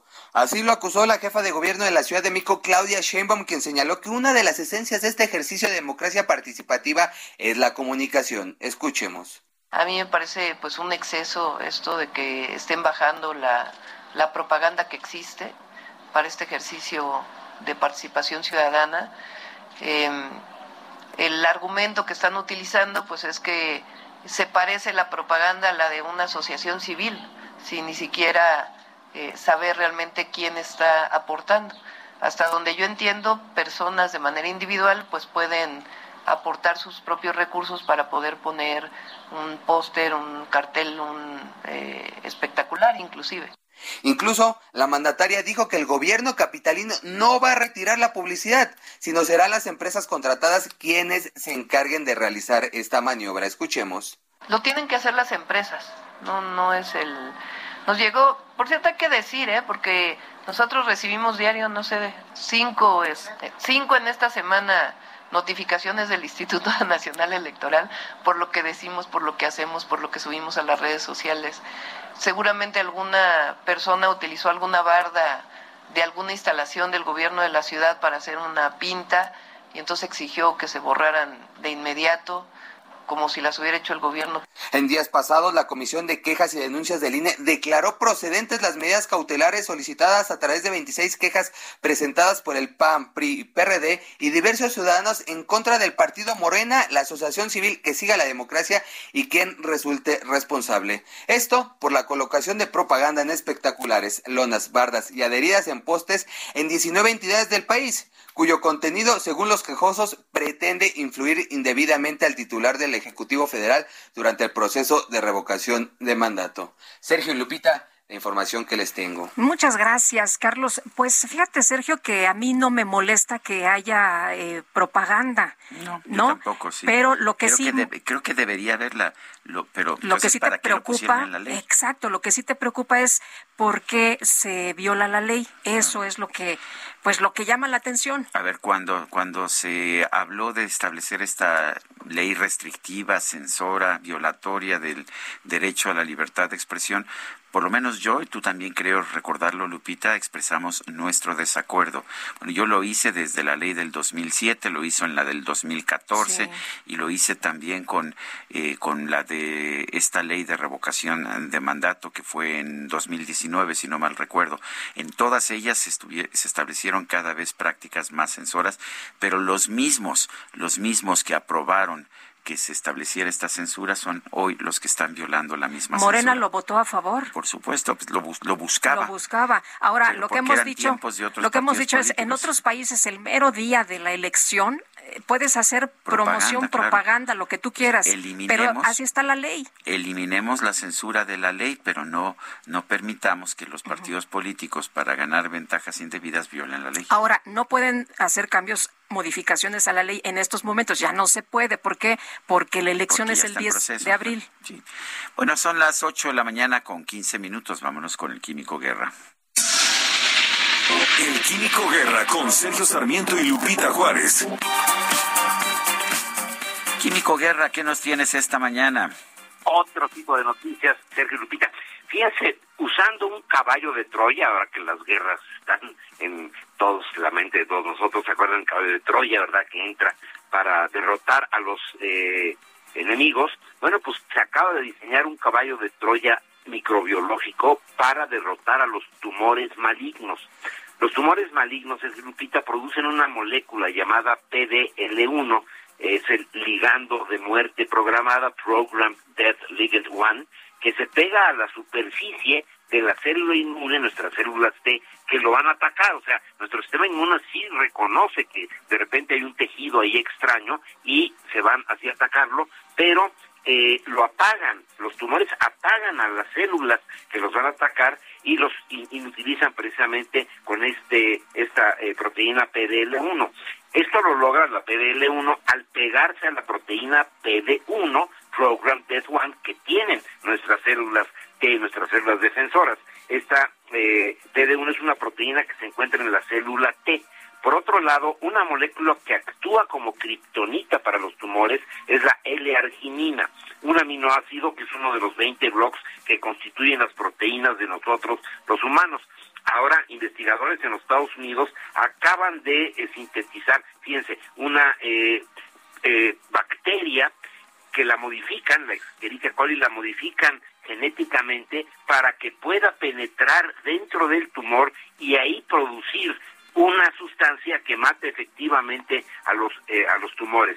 El doctor Rolf Geiger, el líder de esta investigación, dice precisamente, hemos estado estudiando la L-arginina por un tiempo largo y nos damos cuenta del efecto que tiene sobre el ambiente tumoral, pero era muy poca la L-arginina que se podía generar. Ahora con esta bacteria, ella es la que se introduce dentro de los tumores, fíjense, como un caballo de Troya, y dentro del tumor empieza a producir la L-arginina, matando efectivamente a los tumores. Esto es muy, muy prometedor, Sergio Lupita, que tengamos la capacidad de los seres humanos precisamente de usar a la vida para producir nueva vida. Eso es la ingeniería genética que nos ayuda en este caso, como lo estamos viendo, inclusive para poder salvar millones de vidas. Muy positivo y es una muy buena noticia ahorita para iniciar la semana, Sergio Lupita. Muy bien, sí. Pues bueno, Químico Guerra, muchísimas gracias, fuerte abrazo. Igualmente para ustedes, buenos días y buen inicio de semana. Igualmente, pues buenas noticias las que nos trae el Químico Guerra, qué bueno. Oye, y vámonos ahora a la silla rota. Nos vamos directamente. Sergio Sarmiento y Lupita Juárez. Jorge Ramos, periodista de La Silla Rota, qué gusto saludarte esta mañana. ¿Cómo estás? Buenos días. ¿Qué tal, Lupita? Muy buenos días, Sergio, Vittorio. Pues fíjense que hoy en los especiales de La Silla Rota les estamos presentando un reportaje. Fíjense que a pesar de la vacunación, de que fueron los primeros en ser vacunados durante la cuarta ola de la pandemia de coronavirus causada por la variante Omicron del virus SARS-CoV-2, fallecieron más de 12,000 adultos mayores en México, personas de más de 60 años. Y esta cifra de 12,000 es 3 veces la misma que tuvo con niños, adolescentes y adultos juntos. Los especialistas con los que hablamos, y por eso invitamos al auditorio a visitar La Silla Rota y leer este reportaje, nos dice, pero una de ellas, que es la más inquietante, es que haya habido algunos problemas en el manejo de las vacunas y esto haya hecho que perdieran su efectividad. Así que bueno, los invitamos a que vean este reportaje y este inquietante número de por qué la nueva ola de pandemia de COVID golpeó más en el número de muertes a los adultos mayores, Lupita. Interesante este dato. ¿Qué se hizo con las vacunas? Vamos a leer. Gracias por invitarnos, Jorge Ramos. Muy buenos días. Muy buenos días. Hasta luego. Y antes de que termine este mes de marzo van a ser retirados de manera escalonada los macroquioscos para pruebas COVID-19 que aún quedan en la Ciudad de México. Jorge Almaquio, cuéntanos. ¿Qué tal, Sergio? Lupita, amigos, así es. El próximo 26 de marzo dejará de funcionar el último de los macroquioscos que instaló el gobierno capitalino debido a la cuarta ola de la emergencia sanitaria por SARS-CoV-2. El retiro de los puntos masivos de aplicación de antígenos que se colocaron en las 16 alcaldías pues se dará de manera escalonada ante la disminución de contagios de COVID-19 en la capital del país. Las autoridades de la Ciudad de México informaron que el número de positivos detectados en kioscos y en los 117 centros de salud se redujo en 98% con respecto al máximo identificado el 17 de enero pasado. Con la programación de los cierres, el próximo sábado 19 será el último día de operaciones del macro kiosco ubicado en el Parque de las Artes Gráficas en la Alcaldía Cuauhtémoc y el de la explanada de la Alcaldía Iztacalco. Después, el sábado 26 dejarán de dar servicio en las instalaciones de la explanada de la Alcaldía Xochimilco, así como el de la explanada de la Alcaldía Gustavo Madero, que ha sido uno de los más activos y con más contagios. La Secretaría de Salud señaló que el pasado sábado fue el último día que aplicaron pruebas anti-COVID en el gimnasio Francisco de Miranda, en la Alcaldía Álvaro Obregón, y también en la explanada de la Alcaldía Venustiano Carranza. Y de esta manera, bueno, pues señala que si alguna persona tiene interés de aplicarse esta prueba anti-COVID, puede hacerlo en los 117 centros de salud que hay en la capital del país. Sergio, Lupita, amigos, el reporte que les tengo. Muy bien, pues muchísimas gracias, Jorge Almaquio, por este reporte. Buen día, hasta luego. Son las 8 de la mañana con 21 minutos, 8 con 21. Oye, nos dice una persona al auditorio que no sirve la aplicación que nos recomendaba otro de los usuarios, que es la de gas. Ajá. Uh-huh. Y dice, no está actualizada, acabo de encontrar una, lleva años cerrada y aquí aparece en servicio. Pero estaría mucho mejor utilizar esta aplicación, que la pongan a funcionar, a trabajar de manera adecuada, a que se utilicen las cámaras del C5. Bueno, en otras cosas, más de 150 docentes de los distintos niveles educativos han laborado sin paga en el estado de Veracruz por presuntas situaciones administrativas. Los afectados ingresaron al servicio a través del sistema de evaluación docente 2020-2021, hicieron un interinato y a muchos resulta que no les pagaron. Imagínense nada más. Algunos de los afectados dieron a conocer que hicieron este interinato por 4 años, de abril a septiembre pasado, pero no recibieron su pago. Bueno, ¿y cómo se vivió el primer día sin cubrebocas, sin mascarillas en el estado de Nuevo León? Daniela García nos cuenta. Adelante, Daniela. Muy buenos días, Sergio, Lupita. Pues sí, el día de ayer, domingo, fue el primer día donde después de 2 años se levantó la obligatoriedad del cubrebocas en espacios abiertos aquí en Nuevo León. Y bueno, esto pues fue, para empezar, fue un domingo, lo que ocasionó que pues se viviera mucha movilidad en la parte de la ciudad de Monterrey, en el primer cuadro sobre todo, donde pudimos observar a bastantes personas que sí aprovecharon, pues uno, el día de descanso y dos, poder pasearse sin su cubrebocas. Vimos en parques públicos, sobre todo en espacios abiertos como la Macroplaza, donde familias estaban aprovechando esto. Sin embargo, hay que recordar que se trata de solamente en espacios abiertos, por decir, en el Parque Fundidora, la gente que estaba haciendo ejercicio, o en la Macroplaza, las familias que estaban conviviendo. Sin embargo, a la hora de subir a los espacios privados o subir al transporte público, las personas deben volver a portar su cubrebocas en todo momento. Bueno, Daniela García, muchísimas gracias. Al contrario, estamos pendientes y muy buenos días. Gracias, buenos días. Son las 8:24 a.m. Nuestro número para que nos mande mensajes de WhatsApp es el 55 2010 9647. En Twitter nos localiza usted en la cuenta @Sergio y Lupita. Le recomiendo también seguir la cuenta del Heraldo de México, @Heraldo de México. Vamos a una pausa mientras escuchamos otra probadita de Fito Páez. La última guerra fue con mando a distancia. El dormitorio era un vagón de soldados. Por más que llueva y valga la redundancia, llueve sobre mojado.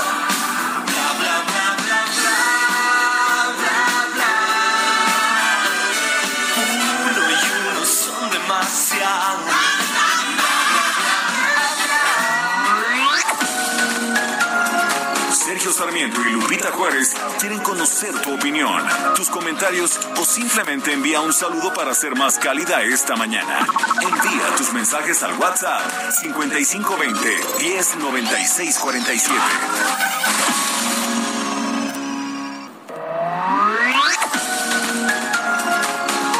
Continuamos con Sergio Sarmiento y Lupita Juárez por El Heraldo Radio. Jaque Mate con Sergio. Hiring for your small business? If you're not looking for professionals on LinkedIn, you're looking in the wrong place. That's like looking for your car keys in a fish tank. LinkedIn helps you hire professionals you can't find anywhere else, even those who aren't actively searching for a new job but might be open to the perfect role. In a given month, over 70% of LinkedIn users don't even visit other leading job sites. So start looking in the right place. With LinkedIn, you can hire professionals like a professional. Post your free job on linkedin.com/spoken today. Sergio Sarmiento.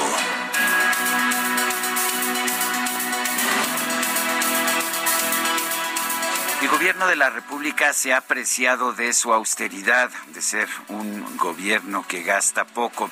Sin embargo, lo que hemos visto a lo largo de los años es que sí gasta mucho, solo que gasta en los proyectos especiales del presidente de la República. Y ahora va a gastar, me parece, en un proyecto que realmente es un desatino. Va a gastar mucho más dinero en apoyar el consumo de los combustibles fósiles. Efectivamente, con el alza en los precios del petróleo, el presidente se ha negado a permitir que suban los precios de los combustibles, de las gasolinas, de conformidad con el precio del crudo. La consecuencia es, por supuesto, que estamos pagando menos precios de gasolina en este momento. Sin el subsidio gubernamental que se está usando para la gasolina, estaríamos pagando por lo menos 32 o 35 pesos por litro de gasolina magna, sí, 32 o 35, como está ocurriendo en otros países del mundo. En México, sin embargo, se está usando el dinero público, el dinero que debería servir para servicios públicos o para apoyar a quienes menos tienen, para subsidiar el consumo de combustibles. El grupo financiero Base ha calculado 330,000 millones de pesos de gasto adicional en este año si se mantienen las políticas que ha anunciado la Secretaría de Hacienda. Es el encabezado del Heraldo de México esta mañana. ¿De qué estamos hablando cuando hablamos de 330,000 millones de pesos? Esto es más que los 238,000 millones de pesos del programa de pensión para adultos mayores o más que los 250,000 millones de pesos que gastamos en total para garantizar la seguridad y la paz de los mexicanos. La verdad es que cuando tenemos tanta inseguridad, tanta violencia, tantos asesinatos en nuestro país, el que gastemos mucho más en subsidiar los combustibles de los ricos, de la gasolina, y no utilizarlo para garantizar la seguridad de los mexicanos, me parece un absoluto despropósito. Yo soy Sergio Sarmiento y lo invito a reflexionar.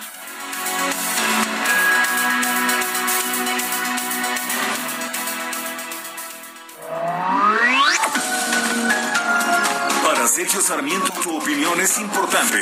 Escríbele a Twitter en @SergioSarmiento.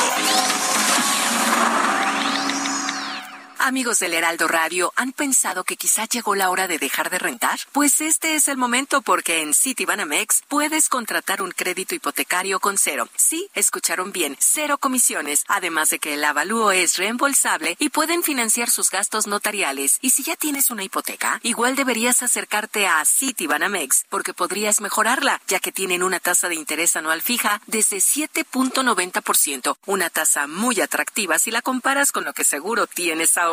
Conoce toda nuestra oferta en citibanamex.com/hipotecario o visita tu sucursal. CAT 10.5% sin IVA, calculado el 1 de noviembre de 2021, vigente al 30 de abril de 2022. Gracias. Todas las mañanas que viví, todas las calles donde me escondí, el encantamiento de un amor, el sacrificio de mis madres, los zapatos de charol. Los domingos en el club, salvo que Cristo sigue hacia la cruz. Las columnas de la catedral y la tribuna gritan gol el lunes por la capital. Todos giran, giran, todos bajo el sol se proyectan. Seguimos escuchando a Fito Páez, esto se llama Mariposa Technicolor. Yo conozco poco a Fito Páez, debo reconocer, pero sí me gusta mucho Guadalupe. Y bueno, aquí tiene una fan de hueso colorado. Ya vimos, ¿no? La voto número 1, sí. La única que votó, de hecho, pero bueno. Cuando dijimos un voto mayoritario, sí. Era efectivamente un voto. También era un voto unánime. Bueno, vamos a continuar con la información. Fíjese usted que diversas organizaciones, incluida Amnistía Internacional, lamentaron la respuesta del gobierno mexicano al Parlamento Europeo e insistieron en la necesidad de impulsar una política pública de protección integral para personas defensoras de derechos humanos y también de periodistas. Vamos a platicar del tema con la maestra Edith Olivares Ferretto, y es directora ejecutiva de Amnistía Internacional México, a quien saludamos con mucho gusto y le agradecemos que platique con nosotros esta mañana. Maestra, ya se ha discutido del tono en que se respondió, pero el fondo, ¿qué pasa con la situación de los periodistas? ¿Qué pasa con la situación de las personas defensoras de derechos humanos? Este fin de semana asesinaron a un defensor de derechos humanos de Chihuahua. Cuéntenos cómo ve usted la respuesta y la situación real, la situación de fondo. Sí, muy buenos días. Buenos días. Muchísimas gracias por invitarnos para hablar de este gravísimo tema. Yo quisiera justamente concentrarme en el asunto más que de la forma, aunque sí debo decir que forma es fondo. Entonces no es digamos de sí es un punto importante la forma en que se respondió al Parlamento Europeo. Y yo lo que quisiera, que creo que debemos concentrarnos, es en los riesgos que en realidad en este país viven las personas que ejercen el periodismo y la defensa de derechos humanos. En este país han sido asesinadas en menos de, estamos empezando el tercer mes del año y ya han sido asesinadas 7 personas que ejercen el periodismo, y como bien dices, recién el fin de semana fue asesinado otra persona defensora de derechos humanos en Chihuahua Por cierto, un saludo solidario para su familia y para las personas de la comunidad colorada de la Virgen. Los riesgos que enfrentan las personas que ejercen el periodismo y los defensa de derechos humanos en este país son innegables.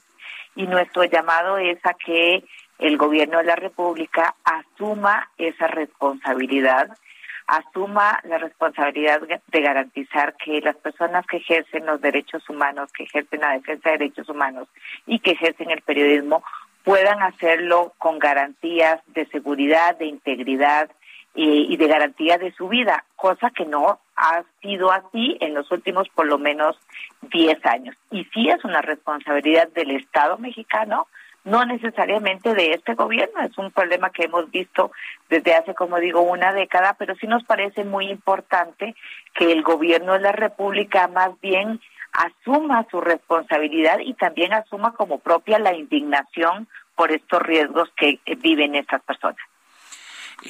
Maestra, el presidente de la República parece tener una, quizás hasta una barrera psicológica contra las organizaciones no gubernamentales, contra los defensores de derechos humanos, contra las asociaciones civiles. ¿Qué opina usted de eso? O sea, ¿realmente hay razones para rechazar estas organizaciones como Amnistía Internacional? Fíjate, Sergio, que desafortunadamente debo decir que sí, en este gobierno hemos visto una serie de ataques abiertos a las organizaciones de la sociedad civil. Bueno, prácticamente todas las semanas recibimos ataques por parte del presidente de la República en las mañaneras, diferentes tipos de organizaciones, muy recientemente pues las organizaciones feministas, las organizaciones que defienden la tierra y el territorio, las periodistas y medios de comunicación, y vemos con mucha preocupación esta, digamos, narrativa que de manera recurrente ataca a las organizaciones de la sociedad civil, pero que además, Sergio, no es solo narrativa. Hemos visto también diferentes iniciativas, incluso de modificación, por ejemplo, de la ley del impuesto sobre la renta, que pretende de alguna manera, voy a decirlo así, también atacar a las organizaciones pues por la vía de los recursos, del financiamiento. Y yo pues recordarle a la ciudadanía en México que las organizaciones de la sociedad civil tenemos varias décadas de estar trabajando para hacer simplemente de este un país mucho más seguro en el que todas las personas podamos ejercer todos nuestros derechos. Nosotras, en particular en Amnistía Internacional, justo el año pasado cumplimos 50 años de estar en México. Han sido 50 años en que hemos denunciado todas las violaciones a derechos humanos que cometen todos los gobiernos, empresas, partidos políticos, etcétera. Es decir, tenemos muchas décadas de estar contribuyendo a hacer de este un mejor país para todas las personas. Maestra, decir que hay un problema tiende como propósito a afectar la imagen de un gobierno, atacar a un gobierno en particular, ¿o cuál es la motivación? No, claro que no, decir que hay un problema tiene el propósito de que lo resolvamos, ¿no? Para, bien lo dice la sabiduría popular, para resolver el problema primero hay que reconocerlo, y lo que hemos estado haciendo y seguimos haciendo las organizaciones de la sociedad civil es denunciar las violaciones a derechos humanos que se cometen en este país con el objetivo de que podamos resolverlas. Y hemos hecho grandes aportes. Bueno, yo hablo de Amnistía Internacional, pero todo el conjunto de las organizaciones de la sociedad civil hemos hecho grandes aportes para que este sea un país en donde las personas podamos ejercer nuestros derechos. Ha habido grandes avances también en México. Hay que reconocer que tenemos grandes avances en materia de ejercicio y garantía de derechos humanos. Hoy hablamos con mucha alegría, celebramos prácticamente todos los meses, por ejemplo, entidades federativas que garantizan el derecho de las mujeres a decidir sobre sus cuerpos. Tenemos avances importantes también en la construcción de legislación y políticas públicas para el acceso de las mujeres a una vida libre de violencia, para el acceso de las personas, por ejemplo, defensoras de derechos humanos a la protección a través de un mecanismo federal de protección, y nosotras lo que estamos haciendo es denunciar cuando se cometen violaciones, pero también trabajar de manera constante con los diferentes gobiernos para fortalecer los mecanismos que nos permitan defender los derechos humanos y que nos permitan que todas las personas en este país podamos ejercerlos y que el Estado los garantice. Muy bien, maestra, muchas gracias por conversar con nosotros. Muy buenos días. No, muchísimas gracias a ustedes, muy buenos días y bueno, muy buenos días también y bonita semana para toda la audiencia. Hasta luego. Son las 8:42. En Soriana, estas vacaciones, ahorrar es muy de nosotros. 25% de descuento en todas las playeras de manga corta, equipaje y hieleras Coleman. Y hasta un 70% en calefactores, juguetes y ropa de invierno. Soriana, la de todos los mexicanos. A marzo 14, aplica restricciones. Válido en Hiper y Super.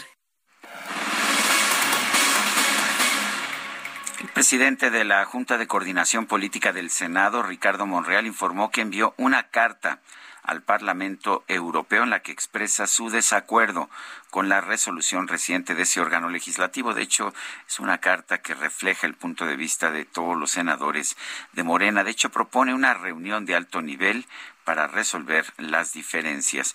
Tenemos en la línea telefónica a Héctor Vasconcelos, senador de Morena, presidente de la Comisión de Relaciones Exteriores del Senado. Senador Vasconcelos, buenos días, gracias por tomar nuestra llamada.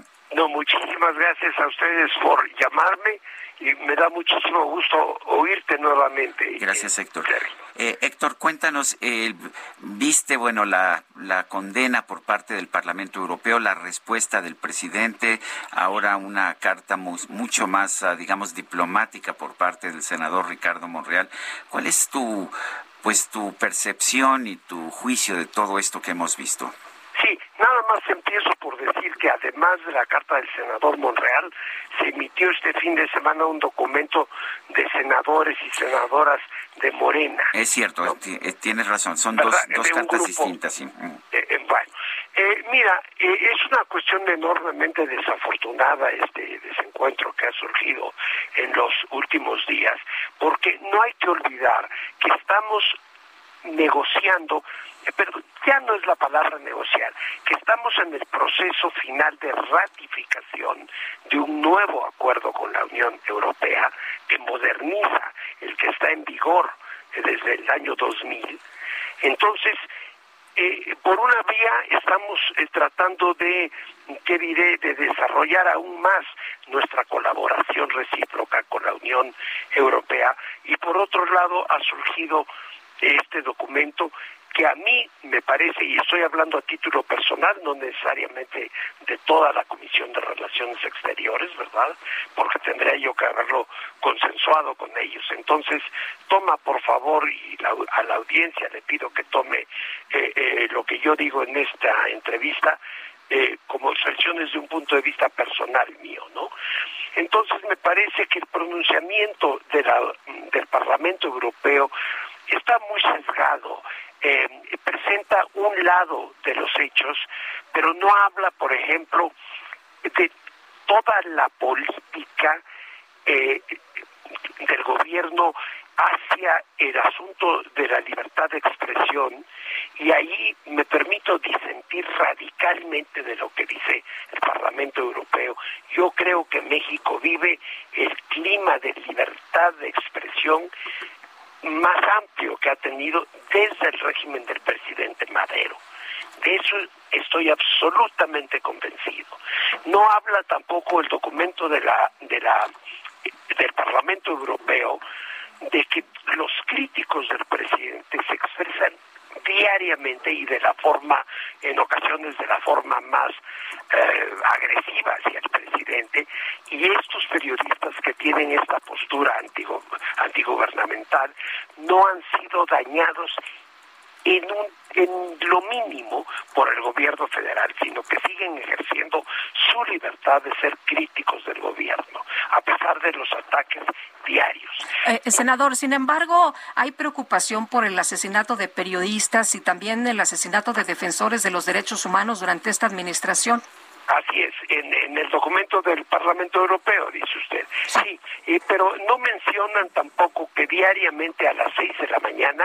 se reúne el Gabinete de Seguridad con el presidente, justamente para tratar de encontrar soluciones al problema de la violencia. No no hablan tampoco de los orígenes en el pasado de esta situación lamentable de violencia en el país. Lo que yo pienso es que los crímenes contra los periodistas, las desapariciones, las muertes, los asesinatos de periodistas se deben esencialmente a dos factores. Al crimen organizado, porque muchos de esos periodistas fueron asesinados por estar investigando al crimen organizado.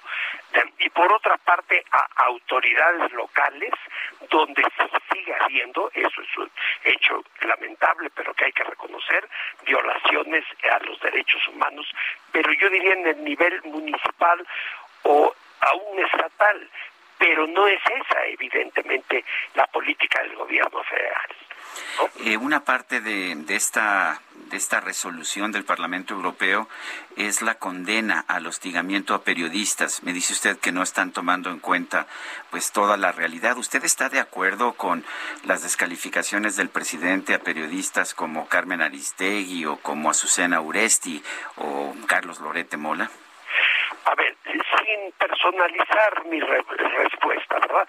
Yo creo que hay que serán una docena, entre 12, 15, 20 periodistas, entre los cuales estarían los que usted acaba de mencionar, que diariamente y durante años han atacado al presidente. Esto viene... Qué curioso, porque el presidente decía que, por ejemplo, Carmen Aristegui había sido censurada por cuestionar a otros presidentes y que Carmen Aristegui la ensalzaba mucho como periodista antes de su gobierno. Sí, en efecto fue una periodista que le dio cabida en sus programas al entonces más importante líder de la oposición, ¿no? Pero no lo personalicemos, sugiero, en el caso de Carmen Aristegui. En términos generales, yo diría que hay como una docena de periodistas que tienen como un programa, diría yo, desde hace 15, 20 años, atacar a Andrés Manuel López Obrador. Entonces, pues él da su versión y me parece, por ejemplo, muy inapropiado que el Parlamento Europeo se refiera a las conferencias mañaneras como populistas. Si mal no recuerdo, así está en el documento. ¿Por qué no hablan de que se trata de la primera vez en la historia de México que el jefe del Estado se comunica diariamente con el pueblo, con la opinión pública? Y ahí se da un debate que yo llamaría, perdón, pero esa es mi opinión, absolutamente democrático, puesto que dados los ataques constantes de un grupo de periodistas, no es una persona, es un grupo, entonces el presidente responde y eso establece, a mi modo de ver, diría yo, perdón, va a parecer muy exagerado, pero una libertad de expresión mutua digna de la Acrópolis en tiempos clásicos de Grecia. Perdón, pero esa es mi opinión, es mi percepción, y nada de eso está expresado en el documento del Parlamento Europeo. Entonces yo creo que esta idea que propone el senador Monreal de un encuentro de alto nivel, pues sí sería útil justamente para intercambiar puntos de vista, información y explicar lo que está sucediendo en México. Héctor Vasconcelos, presidente de la Comisión de Relaciones Exteriores del Senado, gracias como siempre por hablar con nosotros. No, muchas gracias, Sergio. Espero que nos veamos pronto. Gracias. Sí, cuando tú me digas.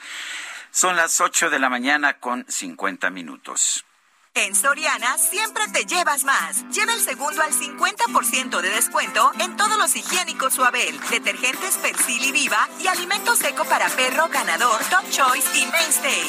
Soriana, la de todos los mexicanos. A marzo 14, aplican restricciones y sobre la misma línea de producto. Válido en Hiper y Super. Vamos a un resumen de la información más importante. En su conferencia de prensa de esta mañana, el presidente López Obrador calificó como muy buena la propuesta de su homólogo de Argentina, Alberto Fernández, de conformar un eje de naciones a favor de la democracia y el reparto justo de los recursos. Así como Alberto habla de las desigualdades, del continente con más desigualdad, así también, sin duda, es el continente con más potencial económico, comercial. Entonces, es muy buena la propuesta de Alberto y él es un muy buen gobernante, enfrentando pues los mismos problemas que enfrentamos aquí con una minoría rapaz que estaba acostumbrada a saquear, a robar. Por otro lado, el presidente López Obrador señaló que no descarta realizar una visita a Argentina tras concluir su gira de trabajo por Centroamérica y el Caribe. Lo descarto. Tengo ya programado un viaje a Centroamérica y el Caribe. Vamos a estar en El Salvador, en Honduras, en Guatemala, en Belice y vamos a estar también en Cuba. Esto en el mes de mayo vamos a hacer este viaje. Y en junio es probable que estemos en Los Ángeles, o sea, en un encuentro en el que va a estar el presidente Biden. Y sí me gustaría ir a el Cono Sur, nada más que por ahora esto es lo que tenemos en programa. El presidente de Guatemala, Alejandro Yamatei, anunció que va a vetar la ley que aprobó el Congreso de su país para prohibir el matrimonio entre personas del mismo sexo y elevar las penas por abortar. Los diarios The New York Times, Financial Times y The Washington Post dieron a conocer que el gobierno de Rusia solicitó equipo militar y ayuda económica a China para contrarrestar las sanciones impuestas por Estados Unidos y sus aliados. Siento un olor, algo familiar, a huevo podrido, apestoso de verdad. Aunque lo sacuda o me tape la nariz. ¿Qué pasó? Es un resistente, pues nunca en Carolina del Norte, Estados Unidos, una mujer llamada Carly Cindy tramitó unas placas de circulación personalizadas con la palabra fart, que significa pedo en inglés. Esto ocasionó que sus vecinos la denunciaran al considerar que sus placas eran ofensivas. Sin embargo, Carly pudo conservar esta combinación de letras, ya que argumentó que FART son las siglas de su nueva asociación Friends of Asheville Recreational Trails. De los senderos recreativos de Asheville. Ah, qué lista esta Carly. Porque el que lo huele es el que lo trae detrás. Vamos a hacer una pausa. No, no, no, no, guácala. Es un pedo. Sientan un olor, algo familiar. Esta es mi venganza, se lo van a tragar. Fue tan silencioso. Te recuerdo nuestro número para que nos mande usted mensajes de WhatsApp. Es el 55-2010-9647. Repito, 55-2010-9647. También le recuerdo nuestra cuenta de Twitter, @SergioLupita. Yo te conozco de antes, cuando me fui no me alejé. Llevo la voz cantante, Sergio Sarmiento y Lupita Juárez quieren conocer tu opinión, tus comentarios o simplemente envía un saludo para hacer más cálida esta mañana. Envía tus mensajes al WhatsApp 5520-109647.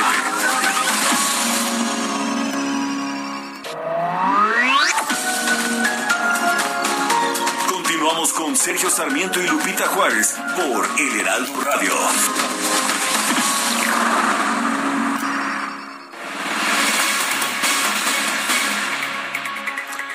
Vamos con Mónica Reyes, nos tiene información. Adelante, Mónica. Muy buenos días, Sergio Sarmiento, Lupita Juárez, qué gusto saludarlos. Amigos, les platico que con su tarjeta de crédito o débito Citibanamex se pueden quedar tranquilos para el pago de su tenencia o refrendo, ya que pueden hacerlo a meses sin intereses o en una sola exhibición en sucursales Citibanamex, en oficinas recaudadoras o en negocios participantes. Recuerden, la vigencia de la promoción es al 31 de marzo de 2022. Condiciones en www.citibanamex.com/impuestos y servicios. Requisitos y CAT en www.citibanamex.com. Continuamos con ustedes. Gracias. Gracias, Mónica Reyes. Son las 9:00 a.m. con 1 minuto. Bailamos, cantamos, hicimos de madre. La micro deportiva. Brinca, brinca los borregos dentro de un corral.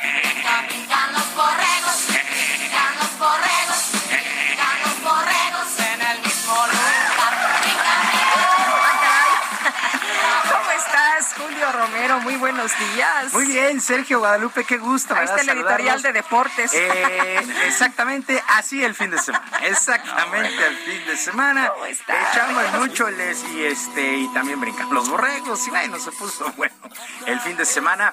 Donde, pues oye, nos vamos enterando. Ayer domingo estábamos tranquilos. A punto de ver al Toluca, que se está cayendo a pedazos después de que perdieron los Pumas, etcétera.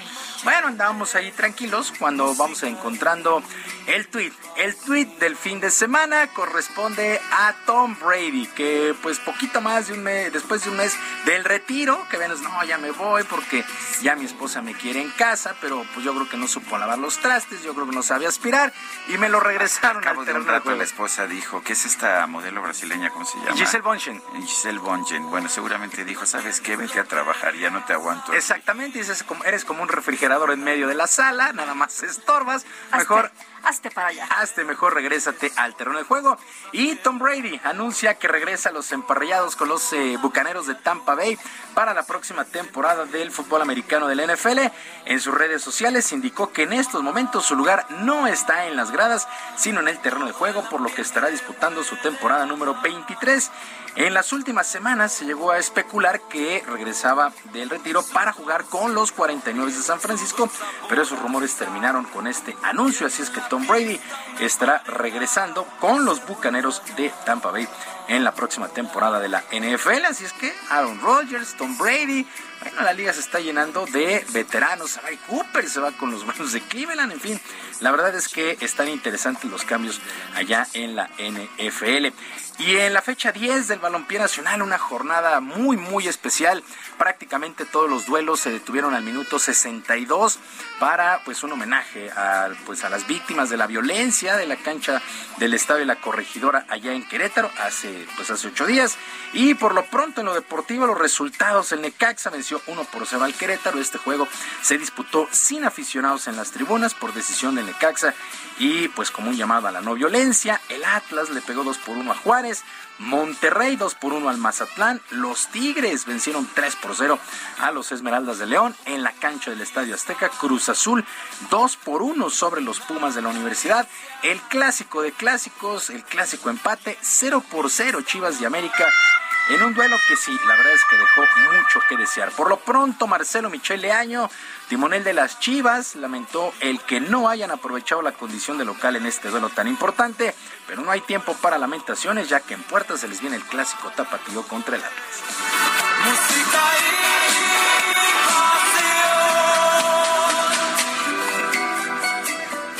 Los clásicos son partidos aparte del torneo. En los clásicos no importa quién llegue, en qué lugar. Son partidos donde se juega mucho más que 3 puntos, se juega el honor, se juega el orgullo, y nosotros pues tenemos una sensación de cuentas pendientes del partido anterior contra el Atlas y estamos ya preparando el partido para que podamos lograr esa victoria que tanto necesitamos y darle la alegría en el clásico a la gente que se lo merece. No sé cómo te atreves a vestirte de esa forma y salir así. Bueno, por su parte, el técnico interino del América, Fernando Ortiz, reconoció que su equipo tuvo precauciones de más para no cargar con la derrota en este clásico.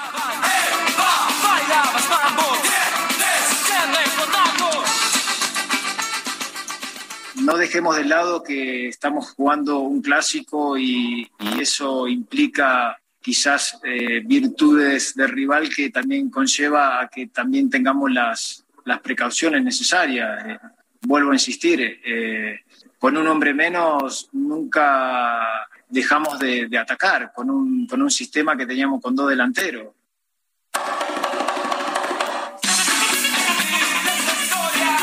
Bueno, el Pachuca 3-0 sobre los Diablos Rojos del Toluca allá en el Nemesio 10, que creo que el único que vale la pena en el Nemesio 10 ahorita son las tlayudas y los tacos en la salida. Los taquitos en la salida. Exactamente. El Puebla perdió el invicto, cayó 2-1 ante el San Luis, y por lo pronto Nicolás Larcamón, técnico en la franja, consideró algo injusta la derrota, pero considera que hay que aprender de este duelo. 100 días, 2 palabras. Es una instancia que sabíamos que podía llegar. Quizás llega en uno de los desarrollos donde siento que fue más inmerecida la derrota. por la producción del equipo, sobre todo en el segundo tiempo, pero es un camino largo en el que hay que saber convivir cuando las cosas marchan bien, fluyen, y cuando hay algún traspié hay que rápidamente asimilarlo y ya ponerse a trabajar de cara a lo que va a ser el viernes. Bueno, y en el juego que puso fin a esta jornada 10, Santos venció 4-0 a los Xolos. De tal manera, la tabla, los 5 primeros lugares: Pachuca, nuevo líder general de la competencia, con 22 puntos, el Puebla se estancó con 21, Tigres llegó a 20, Atlas 18 y Cruz Azul en el quinto sitio con 17. Allá en España, el Barcelona 4-0 sobre el Osasuna. El Atlético de Madrid le pegó 2-1 al Cádiz. El Betis 1-0 sobre el Athletic de Bilbao. Diego Lainez se quedó en la banca.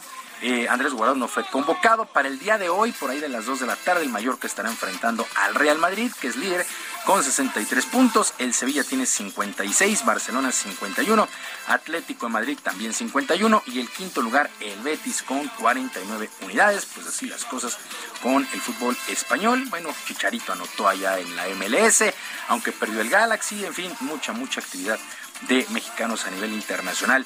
Y el duelo de exhibición entre los tenistas rusos Andrei Rublev y Daniil Medvedev, el número 1 del mundo, pues aquí en la Ciudad de México se pospuso hasta el próximo año. Así lo informaron el comité organizador, debido a la actual situación allá con Ucrania. A través de un comunicado se consideró que la actualidad internacional no es la adecuada para llevar a cabo este duelo, por lo que han decidido ponerlo en pausa. Este juego estaba programado para el 21 de marzo, pero como un acuerdo con todas las partes, incluidos los jugadores, se llegó a esta decisión. Se agregó que ambos se comprometieron a visitar la Ciudad de México el 20 de marzo del 2023. La verdad es que ya nos frotábamos las manos para ver este duelo, y bueno, se pospone hasta el próximo año. Sí, dicen que no hay condiciones adecuadas por la actual situación internacional. Aunque los jugadores rusos están jugando, por ejemplo, ahora en Indian Wells, sin problemas. Y además creo que está bien, incluso son jugadores muchas veces críticos de su propio gobierno. ¿Y qué culpa tiene, no? Tanto Rublev como Medvedev lo han sido. Sí, y digo, ellos qué culpa tienen. La verdad es que puede ser un tema polémico, pero presionar por el lado del deporte también me parece que los principales concursar o competir a los jugadores, a los atletas rusos paralímpicos, me pareció realmente inaceptable. Sí, y con bandera neutral, y no pueden tocar el himno, en fin, la verdad es que... Bueno, no se les dejó competir, sí, es terrible, ni con bandera neutral. Sí, ese es el problema. La verdad es que está... es polémico el asunto, pero ahora sí que los deportistas qué culpa tienen. Y ya que tocaste Indian Wells, bueno, Matteo Berrettini, el italiano, avanzó a la segunda ronda después de vencer al danés Holger Rune con parciales de 6-3, 4-6 y 6-4. El búlgaro Grigor Dimitrov 7-6 y 6-2 sobre Jordan Thompson, el australiano.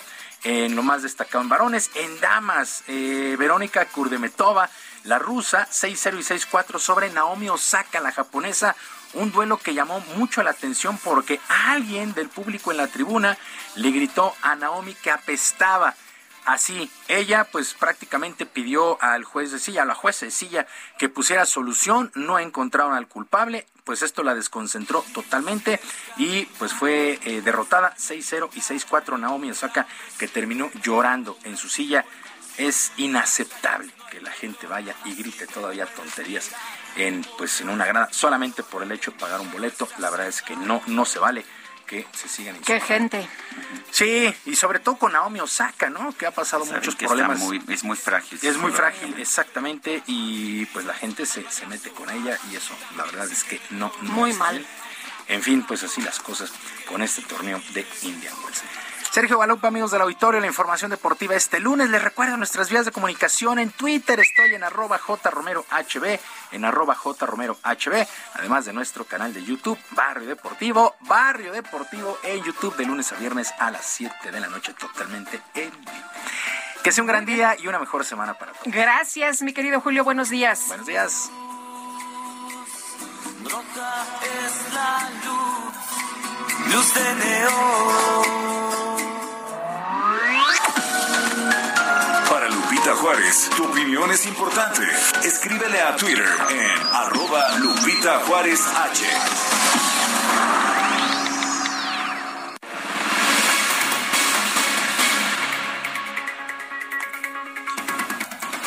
Este 22 y 23 de marzo, Lila Downs se va a presentar en el Palacio de Bellas Artes, pero no será un concierto como cualquier otro.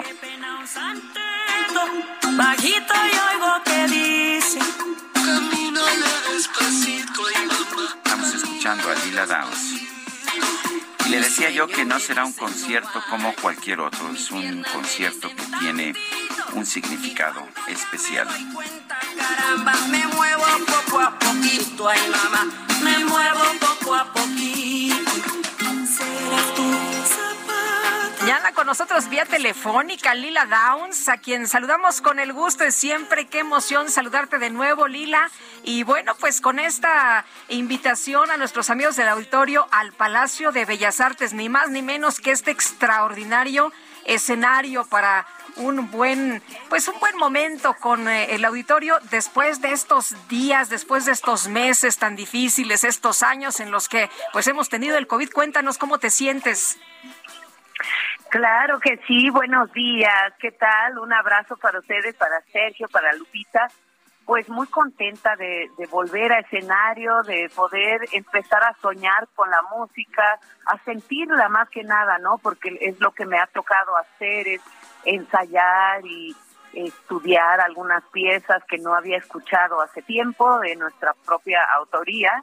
Así que sorprendida con la vida, siento que pues tuve COVID y eso también me afectó mucho en mi visión, en mi agradecimiento a la vida, y muy contenta, muy agradecida de poder estar en este máximo recinto de nuestro país. Que es un recinto que tiene un significado especial. Hubo mucho tiempo en que no se permitían ahí las interpretaciones de la música popular. ¿Qué se siente para Lila Downs llegar a Bellas Artes? Ha sido, pues la verdad es que ha sido un triunfo poder estar, la verdad, porque hace yo creo que unos 10 años yo buscaba la manera de proponer nuestro concepto, nuestra música, la combinación con artistas diferentes que han hecho una influencia sobre nuestro trabajo, por supuesto, la música de los pueblos, ¿no? Las bandas, el mariachi, la música tradicional de diferentes regiones de nuestro México y por supuesto la danza. Así que poder estar aquí ha sido pues difícil. Les cuento honestamente que ha sido muy difícil llegar y muy contenta de que por fin podamos estar en un recinto que significa tanto para mí. Yo empecé estudiando en Bellas Artes de aquí de Oaxaca. Y me otorgaron una beca para irme a estudiar a Bellas Artes a México, así que pues me considero una estudiante de Bellas Artes. Lila, ¿cómo nos vas a sorprender en estos 2 días? Sabemos que tienes artistas invitados, que tienes por ahí sorpresas para los amigos del auditorio.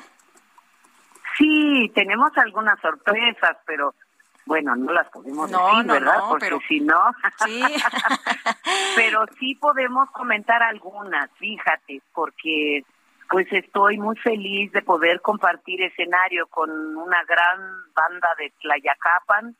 Hemos tenido una historia hermosa con las bandas de Tlayacapan porque pues compusimos un tema para el caudillo mayor, para Emiliano Zapata, y entonces han figurado en nuestros conciertos de maneras diferentes. Curiosamente hay morelenses en Las Vegas y en diferentes partes del mundo, así que me acompañaron cuando estuvimos en los Grammys hace algunos años.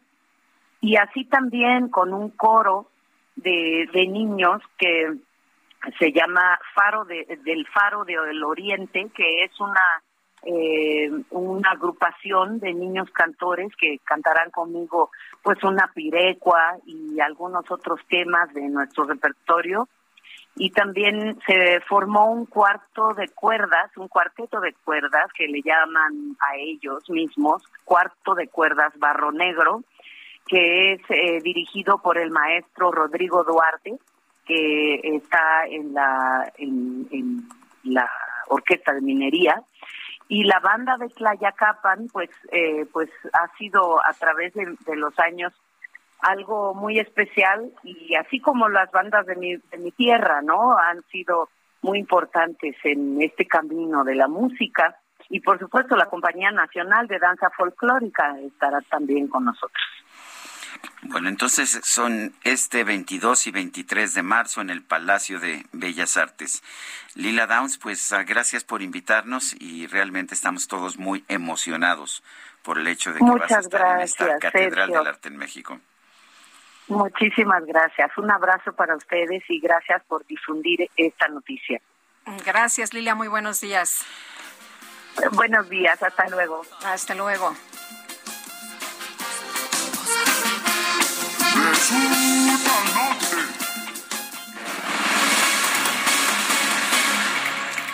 Bueno, le informo que el gobernador de Zacatecas, David Monreal, se reunió este sábado con habitantes de la comunidad de Jerez que han sido víctimas de desplazamientos forzados. Hay que señalar que estuvieron aquí un grupo de personas frente a Palacio Nacional para decirle al presidente, pues, que los ayude, ¿no?, que los escuche. Y a través de redes sociales, Ricardo Monreal dijo que, pues, este problema se da desde hace tiempo, pero que se está trabajando a fondo para solucionarlo. El gobernador acotó que se ha diseñado una estrategia integral en coordinación con los órdenes de gobierno para que las familias puedan regresar a sus hogares. Hace unos días le preguntaban, oiga, ¿y como para cuándo se va a poder regresar este grupo de personas desplazadas? Se calcula que son 2,000. Decían, no, bueno, esa respuesta no la tiene ni Obama, pero pues ahora ya el gobernador ya se ha reunido con estas personas, con estos pues miembros de las personas que han estado desplazadas y que han tenido que salir por el tema de la inseguridad. No les ha quedado de otra, y dice que se va a trabajar y que se va a hacer lo posible porque se regresen a sus comunidades. Pues así la situación por allá en Zacatecas. Estamos hablando de aproximadamente 2,000 desplazados tan solo de Jerez. Son las 9:18 a.m. Vamos a Bienestar H. Sergio Sarmiento y Lupita Juárez.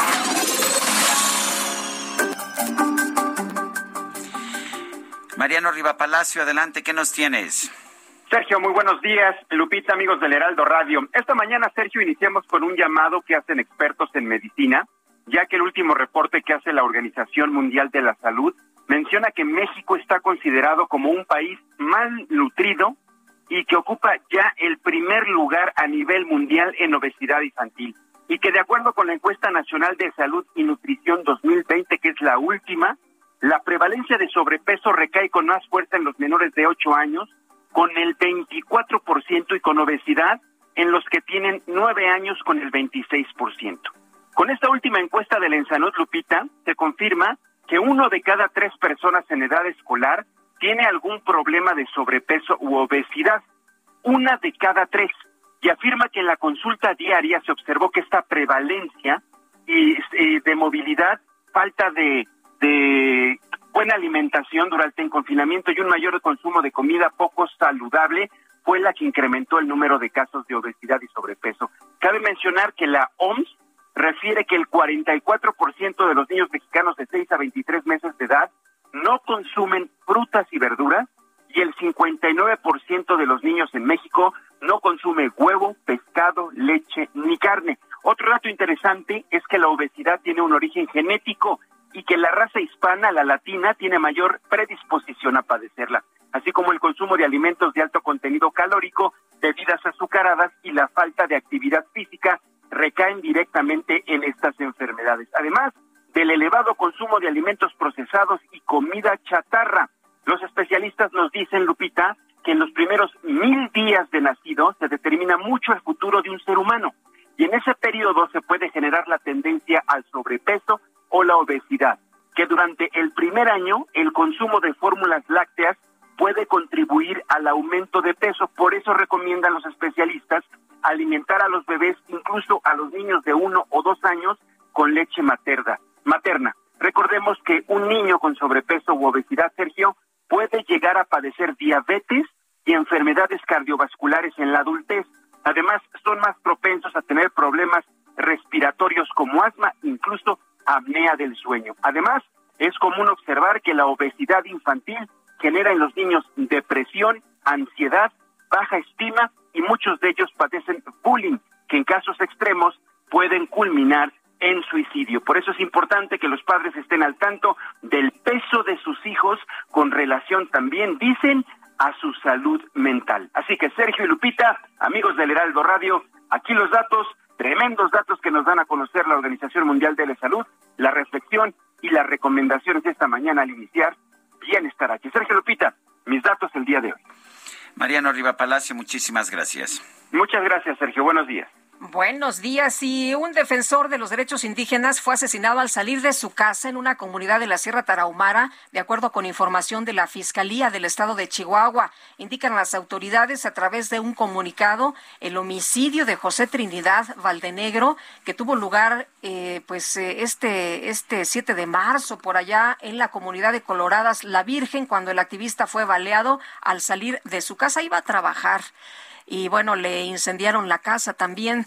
Valdenegro, de 47 años, era parte de la comunidad tarahumara que combatía la tala ilegal y otras explotaciones de tierra, como concesiones mineras en el territorio de esta etnia. En las zonas de bosque talado hay cultivos de amapola y de marihuana, y pues a alguien no le convino que este indígena protegiera esas tierras. La Fiscalía de Chihuahua señaló que Valdenegro no había pedido protección, ni se tiene conocimiento sobre si la persona hubiera recibido alguna amenaza. Su hermano Isidro, también activista y ambientalista, fue asesinado en 2017, y la misma comunidad de Coloradas de la Virgen, ahí en ese lugar, pues mataron en octubre de 2018 a Julián Carrillo, otro líder indígena cuya casa había sido incendiada 2 años antes. 4 de los familiares de Carrillo fueron asesinados antes que él. De ese tamaño está la situación para los defensores, pues estos defensores de los derechos ambientales y los derechos humanos.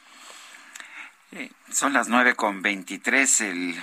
El expresidente mexicano Miguel Alemán y sus herederos, su familia, tenían allá en París una mansión muy elegante. Miguel Alemán fue presidente de México entre 1946 y 1952. Pues bien, los bienes de esa casa serán puestos a la venta el próximo 23 de marzo, según un comunicado de una casa de subastas de allá de París. En este apartamento elegante en la avenida Foch residió ocasionalmente el propio presidente hasta su muerte en 1983. Entre el contenido de la casa hay cuadros, por ejemplo, obras del pintor mexicano Trinidad Osorio, de Luis Toffoli, mobiliario europeo, libros, candelabros y recuerdos de la presidencia de Miguel Alemán, como una fotografía con el presidente estadounidense John Fitzgerald Kennedy. También hay un importante conjunto de orfebrería mexicana, principalmente de la Casa Tane. Son las 9:24. Vamos a una pausa y regresamos. Todos giran, giran, todos bajo el sol. Proyecta la vida. Sergio Sarmiento y Lupita Juárez quieren conocer tu opinión, tus comentarios o simplemente envía un saludo para ser más cálida esta mañana. Envía tus mensajes al WhatsApp 5520 109647.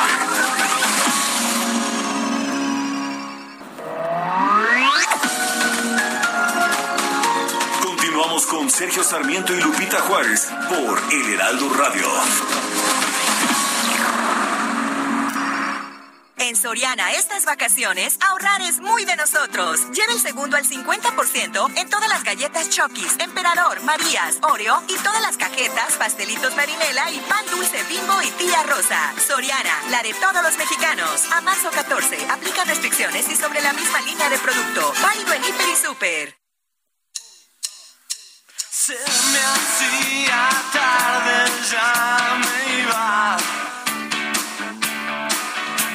Siempre se hace tarde en la ciudad. Cuando me di cuenta estaba vivo. Vivo para siempre, de verdad. Hoy compré revistas.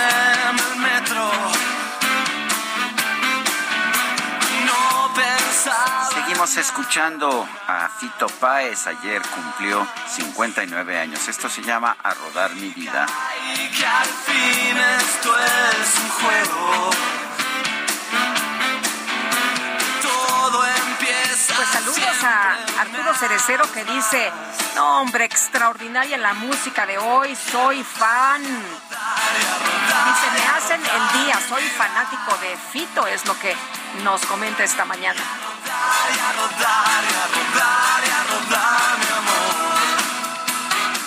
El grupo parlamentario Plural en el Senado solicitó al Parlamento Europeo que el premio Sájarov, el premio es un premio muy importante en materia de derechos humanos, se ha otorgado a un periodista mexicano que se encuentre bajo el asedio del presidente Andrés Manuel López Obrador. Gustavo Madero es senador de este grupo Plural, lo tenemos en la línea telefónica. Gustavo, ¿cómo estás? Buenos días. Uy, se nos cortó. Oye, se dice una persona del auditorio, un orgullo, dijo el presidente. Ahí está, ¿verdad? ¿Ya lo recuperamos? Adelante con el senador Gustavo Madero. Gustavo, adelante, que cuéntanos sobre esta petición al Parlamento Europeo sobre el premio Sájarov. Mira, nosotros pensamos que el Parlamento Europeo es uno de los órganos de mayor prestigio en la defensa de la democracia y los derechos humanos, de nuestro modelo civilizatorio contemporáneo. Y por eso tuvimos la propuesta de hacérselas llegar para que el próximo premio Sájarov, que se entrega cada año para las personas distinguidas en la defensa de los derechos humanos y de la libertad de expresión, fuera otorgado a los periodistas de México, los periodistas que luchan por la libertad de conciencia, los periodistas libres. Y esa es la propuesta en concreto. Hacemos un recuento, a diferencia de la carta que envió el presidente Andrés Manuel. Hacemos un recuento de todo la historia, de lo que ha venido pasando, para documentar muy bien lo delicado que estamos viviendo en México, el hostigamiento, la inseguridad que vive el medio periodístico en México. Es el país reconocido en el mundo con mayor riesgo para ejercer la actividad periodística en el mundo después de un país en guerra. Y yo creo que con todo el país en guerra, pero bueno, esto es lo que el Parlamento hizo como llamamiento a México, y nosotros queremos darle seguimiento. Y proponemos que un familiar de una de las víctimas del periodismo pueda ser quien vaya y lo recoja, precisamente este premio cuando se entregue. Gustavo, se ha mencionado en este comunicado del Parlamento sobre el hostigamiento desde la presidencia. ¿Tú cómo viste la respuesta del presidente López Obrador a estos señalamientos? Pues muy preocupante. Me habla de un presidente que está entrando en una actitud muy caprichosa, muy berrinchuda, que niega los hechos y que se pone incluso no utiliza los canales institucionales, no se deja asesorar, Guadalupe. El propio Marcelo Ebrard, que es la Cancillería quien debe asesorarlo en esta materia, pues no tuvo la cortesía para consultarlo y lo redactó de puño y letra en un viaje.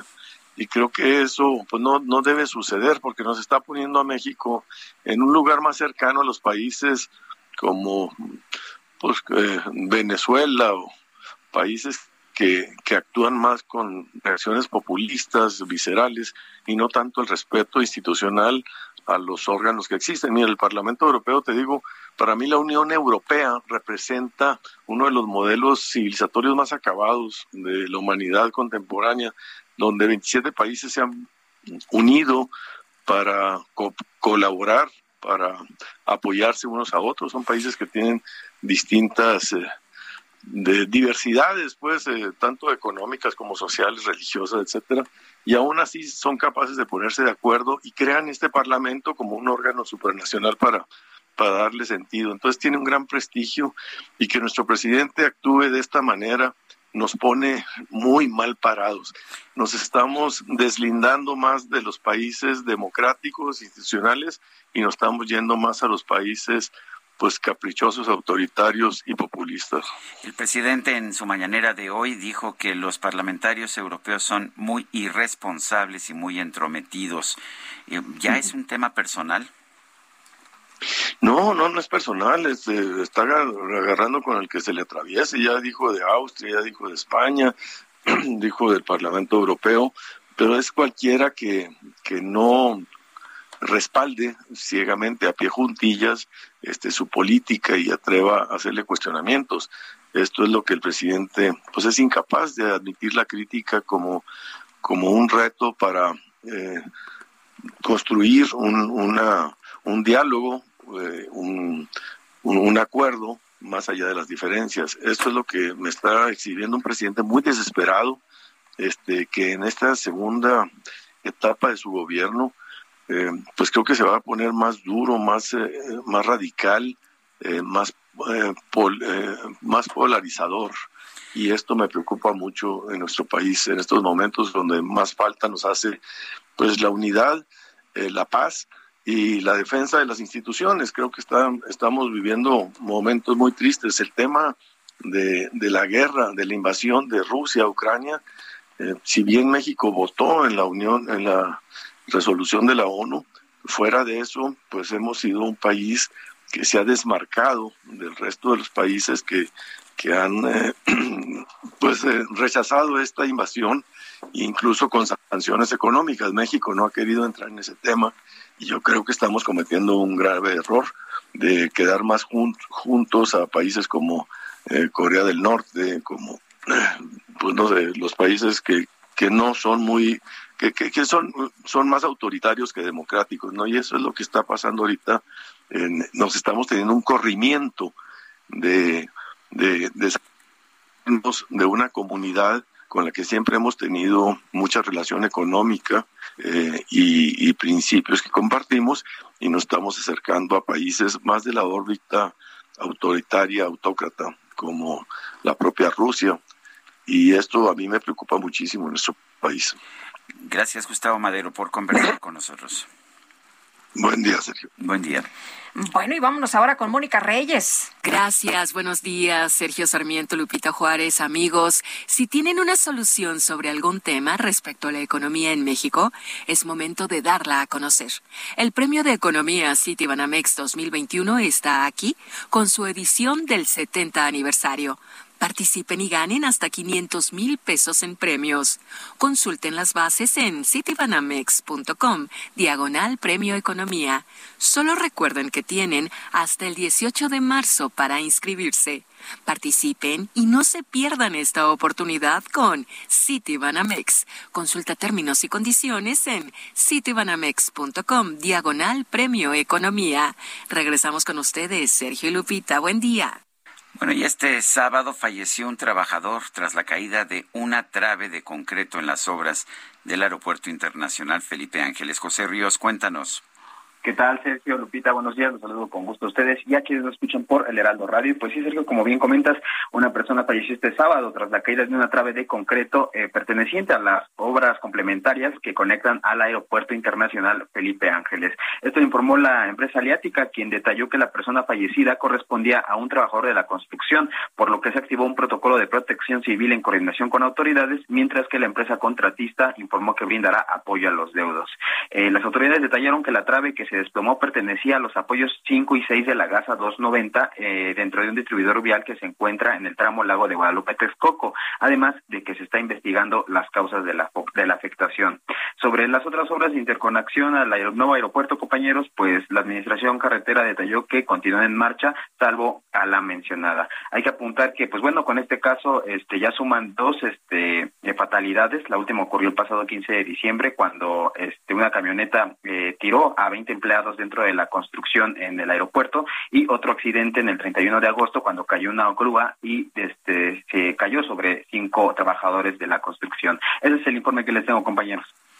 Muy bien, pues muchas gracias, José Ríos. Seguimos pendientes, buenos días. Buenos días. Este fin de semana entró en vigor en la Ciudad de México el nuevo reglamento de cementerios, crematorios y servicios funerarios de la capital, y Carlos Navarro nos tiene todos los detalles. Hola, Carlos. Buenos días, Sergio y Lupita. Les saludo con gusto a ustedes y al auditorio y les comento que semanas después de lo ocurrido con el cuerpo del bebé Tadeo, que fue exhumado de un panteón en Iztapalapa y después hallado en un penal de Puebla, un nuevo reglamento de cementerios, crematorios y servicios funerarios entró en vigor en la Ciudad de México. A través de un comunicado de prensa, el gobierno capitalino informó que tiene por objeto regular el establecimiento, funcionamiento, conservación, operación, administración y vigilancia del servicio público de cementerios, tanto civiles como concesionados. Con el nuevo reglamento, todos los cementerios y crematorios contarán con cámaras de videovigilancia que tendrán conexión directa con el C5 las 24 horas del día, los 365 días del año. Se implementa el sistema de registro de cementerios, crematorios y servicios funerarios, donde se concentra la información relacionada a la recuperación de fosas, criptas, gavetas y nichos en estado de abandono. Además, el registro de las personas trabajadoras y encargadas de cementerios en cualquiera de sus modalidades. Las alcaldías deberán determinar específicamente el personal que labore en oficinas administrativas vinculadas a labores relacionadas a cementerios y crematorios. Las personas encargadas de los cementerios y crematorios deberán aprobar un examen de control de confianza y no contar con antecedentes penales, entre otros requisitos. Además, las infracciones y sanciones a las normas contenidas en el reglamento irán desde una amonestación hasta una multa de 4,800 pesos, incluso la cancelación definitiva de la autorización o concesión de los cementerios. Así es que en la Ciudad de México entra en vigor un nuevo reglamento de cementerios. Sergio, Lupita, la información que les tengo. Carlos, muchas gracias. Muy buenos días. A partir de hoy hasta el 17 de marzo, el Instituto Nacional de Transparencia, Acceso a la Información y Protección de Datos Personales va a llevar a cabo la cuarta Cumbre Nacional de Gobierno Abierto. Adrián Alcalá es comisionado del INAI, lo tenemos en la línea telefónica. Adrián, buenos días. Cuéntanos qué es esta jornada, esta Cumbre Nacional de Gobierno Abierto. Hola, Sergio, Lupita, muy buenos días. Buenos días. A ustedes y a toda su audiencia, con el gusto de saludarlos. Fíjense que esta cumbre de gobierno abierto es una cumbre que venimos realizando ya de una manera, digamos, recurrente. Esta es la cuarta edición de la cumbre, y esta cumbre se divide en 4 días. De hecho, a hoy está iniciando la cumbre en un evento exclusivo en donde dialoga sociedad civil de cara a los retos justamente que lleva por título de Estado Abierto frente a los Objetivos de Desarrollo Sostenible y a la Agenda 2030. Durante los siguientes 2 días, es decir, el segundo y tercer día, habrá 8 paneles en donde dialogaremos justamente hacia un Estado Abierto en México en el año 2030, qué políticas debemos diseñar para lograr estas metas, personas privadas de la libertad, cómo garantizamos su inserción y calidad de vida al Estado Abierto al año 2030, y también otros paneles, por ejemplo, el objetivo de este Estado es no dejar a nadie atrás y por lo tanto incluir a las personas con discapacidad, personas indígenas, migrantes, campesinos. Es decir, son 2 días de jornadas, de pláticas, de visión desde expertos, de academia, de periodistas, de compañeros comisionadas y comisionados de los órganos garantes y público en general, en donde podremos discutir justamente hacia dónde o cómo debemos implementar estos objetivos de desarrollo sostenible en la Agenda 2030. Si me permiten, Adrián, solamente preguntarte, ¿qué significa tener un Estado abierto en México y por qué es importante? ¿De qué nos sirve a los ciudadanos comunes y corrientes? Gracias, justo. El término de gobierno abierto se empieza a acuñar en México hace 10 años a invitación del entonces presidente de los Estados Unidos de América, Barack Obama, en donde invita a 8 países, entre los cuales México es país fundador, justamente este concepto de gobierno abierto. Pero ustedes han hablado, de hecho hace muy pocas, una semana, recordaremos que el Congreso de la Unión convocó un ejercicio de Parlamento Abierto en donde se discutió a través de voces de expertos el tema de la reforma energética. Lo que pretendemos justamente es, con los conceptos de gobierno abierto, de parlamento abierto, de justicia abierta, pasar justamente a eso, hacia un Estado totalmente abierto, en donde la transparencia y la participación ciudadana juegan un papel muy importante.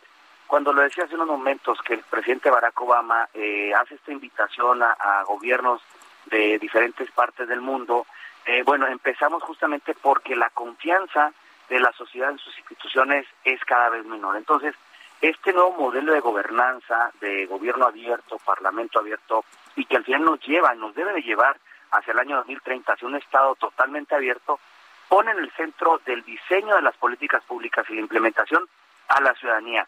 ya no solamente como aquel modelo de gobernanza en donde era vertical, en donde el servidor público o los que creaban y diseñaban las políticas públicas las diseñaban sin pensar en la sociedad, sin pensar en el ciudadano. Entonces, justamente cuando hablamos de apertura, hablamos de poner en el centro de la discusión a la sociedad, que participe, que dialogue, que diga cuáles son sus necesidades, que diga cómo se van a implementar, pero obviamente a partir de principios que son la transparencia y la participación ciudadana. De ahí la importancia de hacer estos ejercicios de gobierno abierto y en general pasar al Estado abierto. Oye, mencionabas que hoy es un día intenso y sobre todo está dedicado a la sociedad civil. Nos estabas informando hace apenas unos momentos. Nos van a dar a conocer cuál es su posición ante la situación. Han estado atacados, ¿no? La sociedad civil ha estado atacada en los últimos días y también se ha visto vulnerada la libertad de expresión. ¿Estos son puntos que van a tocar el día de hoy? Seguramente, si nosotros como órgano garante nacional hacemos justamente esta convocatoria con los integrantes del sistema y con sociedad civil, pero este es un espacio, este día solamente es para que ellos dialoguen, y normalmente en las otras ediciones anteriores o en las tres ediciones anteriores ellos emiten un comunicado de lo que dialogaron ahorita, pero ustedes lo pueden seguir a través del Facebook Live del núcleo de organizaciones de la sociedad civil, sí, de la Alianza para el Gobierno Abierto, en donde van a estar dialogando, participando, y seguramente sí van a traer en la agenda algún tema. Es decir, nosotros como parte, pues obviamente, de un órgano garante nacional autónomo, no nos metemos en la agenda de ellos, es decir, total respeto, ellos dialogan, pero estoy seguro que van a tocar el tema. Sería inimaginable que no lo tocaran, ¿no? Muy bien. Bueno, Adrián Alcalá, comisionado del INAI, gracias por hablar con nosotros. Al contrario, gracias, Sergio, Lupita, que tengan buena semana. Gracias, igualmente. Son las 9:48 a.m.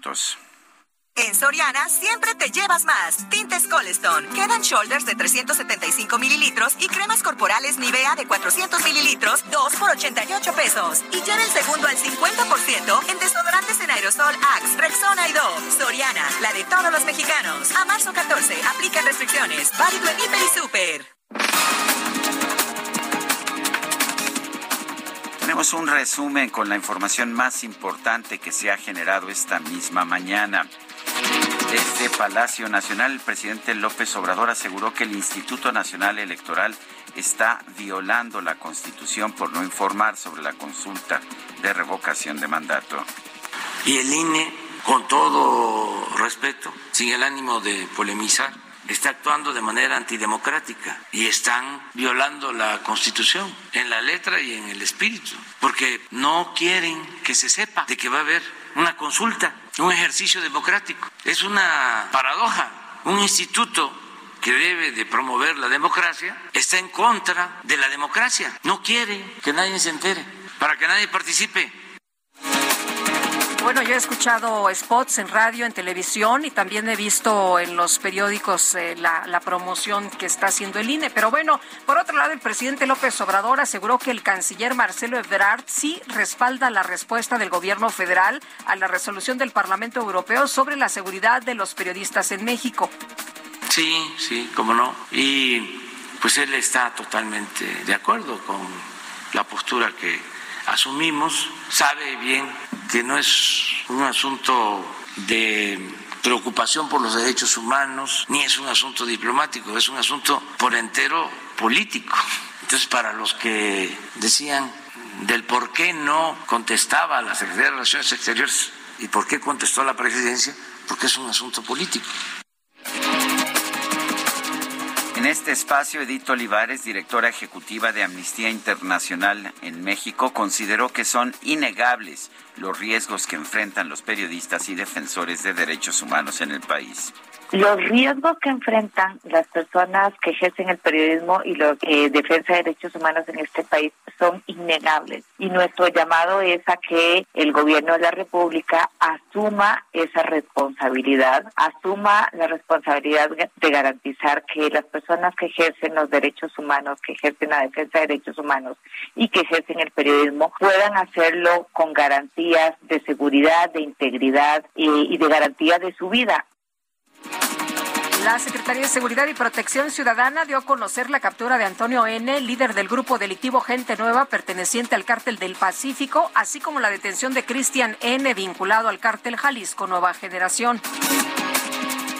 La Coordinación de Comunicación Social de la Presidencia de la República informó que a través de un proceso de consulta libre, los pueblos yaquis aprobaron comenzar la construcción de un acueducto para sus comunidades. El gobierno de Ucrania denunció que el ejército ruso cortó de nueva cuenta la electricidad en la central nuclear de Chernóbil, ubicada al norte de Kiev. Baila monstruo, baila monstruo, baila monstruo, baila monstruo, baila monstruo, baila monstruo, baila monstruo, baila monstruo, baila monstruo, baila monstruo, baila monstruo, baila monstruo, baila monstruo, baila monstruo, baila monstruo.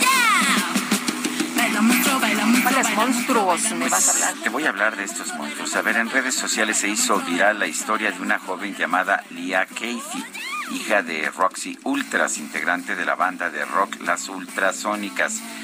La chica relató que a los 8 años vivió una de sus mayores decepciones. Sus padres la llevaron a unas supuestas vacaciones en Estados Unidos, pero terminó participando en un programa de resolución de conflictos familiares, Caso Cerrado, interpretando a una niña que se mete en problemas por cantar canciones con groserías. Yo no digo groserías, no me gusta decir groserías, o sea, es algo que no va conmigo desde chiquita, o sea, y me dijeron, para este caso tienes que decir groserías. Y yo de 8 años y dije, no manches, ¿cómo lo voy a hacer? ¿Cómo lo voy a hacer? Baila monstruo, baila monstruo, baila monstruo, baila monstruo, baila monstruo, baila monstruo, baila. Bueno, vámonos ahora a otras cosas. Si te parece bien, con Gerardo Galicia. Tú no digas groserías, mi querido Gerardo. Vamos con tu reporte en la Avenida de la Viga. Así es, Lupita, Sergio. Avenida de la Viga, para que todo quede bien. Y sin groserías, Miguel Lupita. Groserías. Fíjate que tenemos vecinos de la colonia Campamento 2 de Octubre cerrando la circulación de esta importante arteria, la Calzada de la Viga, pasando el eje 5 rumbo a la zona del viaducto. El motivo, la falta de agua. Desde hace como 3 años nos comentan que no les llega el suministro a través de la red hidráulica. Se les ha estado brindando a través de pipas, sin embargo, el reparto de pipas no es equitativo. Por ese motivo deciden cerrar la circulación de la Viga, llegando a su entronque con la avenida Patlaco, y esto está generando bastantes conflictos viales. De preferencia, hay que buscar vías alternas. Los ejes 5, 6 sur van a ser buenas opciones, al igual que el eje 3 oriente, para evitar esta zona en conflicto. Y por lo pronto, el reporte. Gracias, Gerardo. Buen día. Buenos días. Hoy es que allá en mi pueblo sí se dice, me echó la viga. Me dijo groserías, me echó la viga. Bueno, pues rápidamente vamos a echarle un vistazo a los mercados. Tenemos unos segundos. La bolsa mexicana baja 0.3%, el Dow Jones sube 1%, el Nasdaq se desploma fuertemente 2.17%, el dólar 21.38 pesos por dólar en ventanillas bancarias, 20.88 en el mercado al mayoreo. Se nos acabó el tiempo, Guadalupe. Pues vámonos entonces, que la pasen todos muy bien, disfruten este día y nos escuchamos mañana. Hasta entonces, gracias de todo corazón. Ellos solos.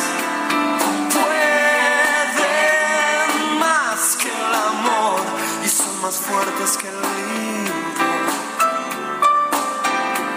se escondieron en el centro y en el baño. Heraldo Media Group presentó Sergio Sarmiento y Lupita Juárez por El Heraldo Radio.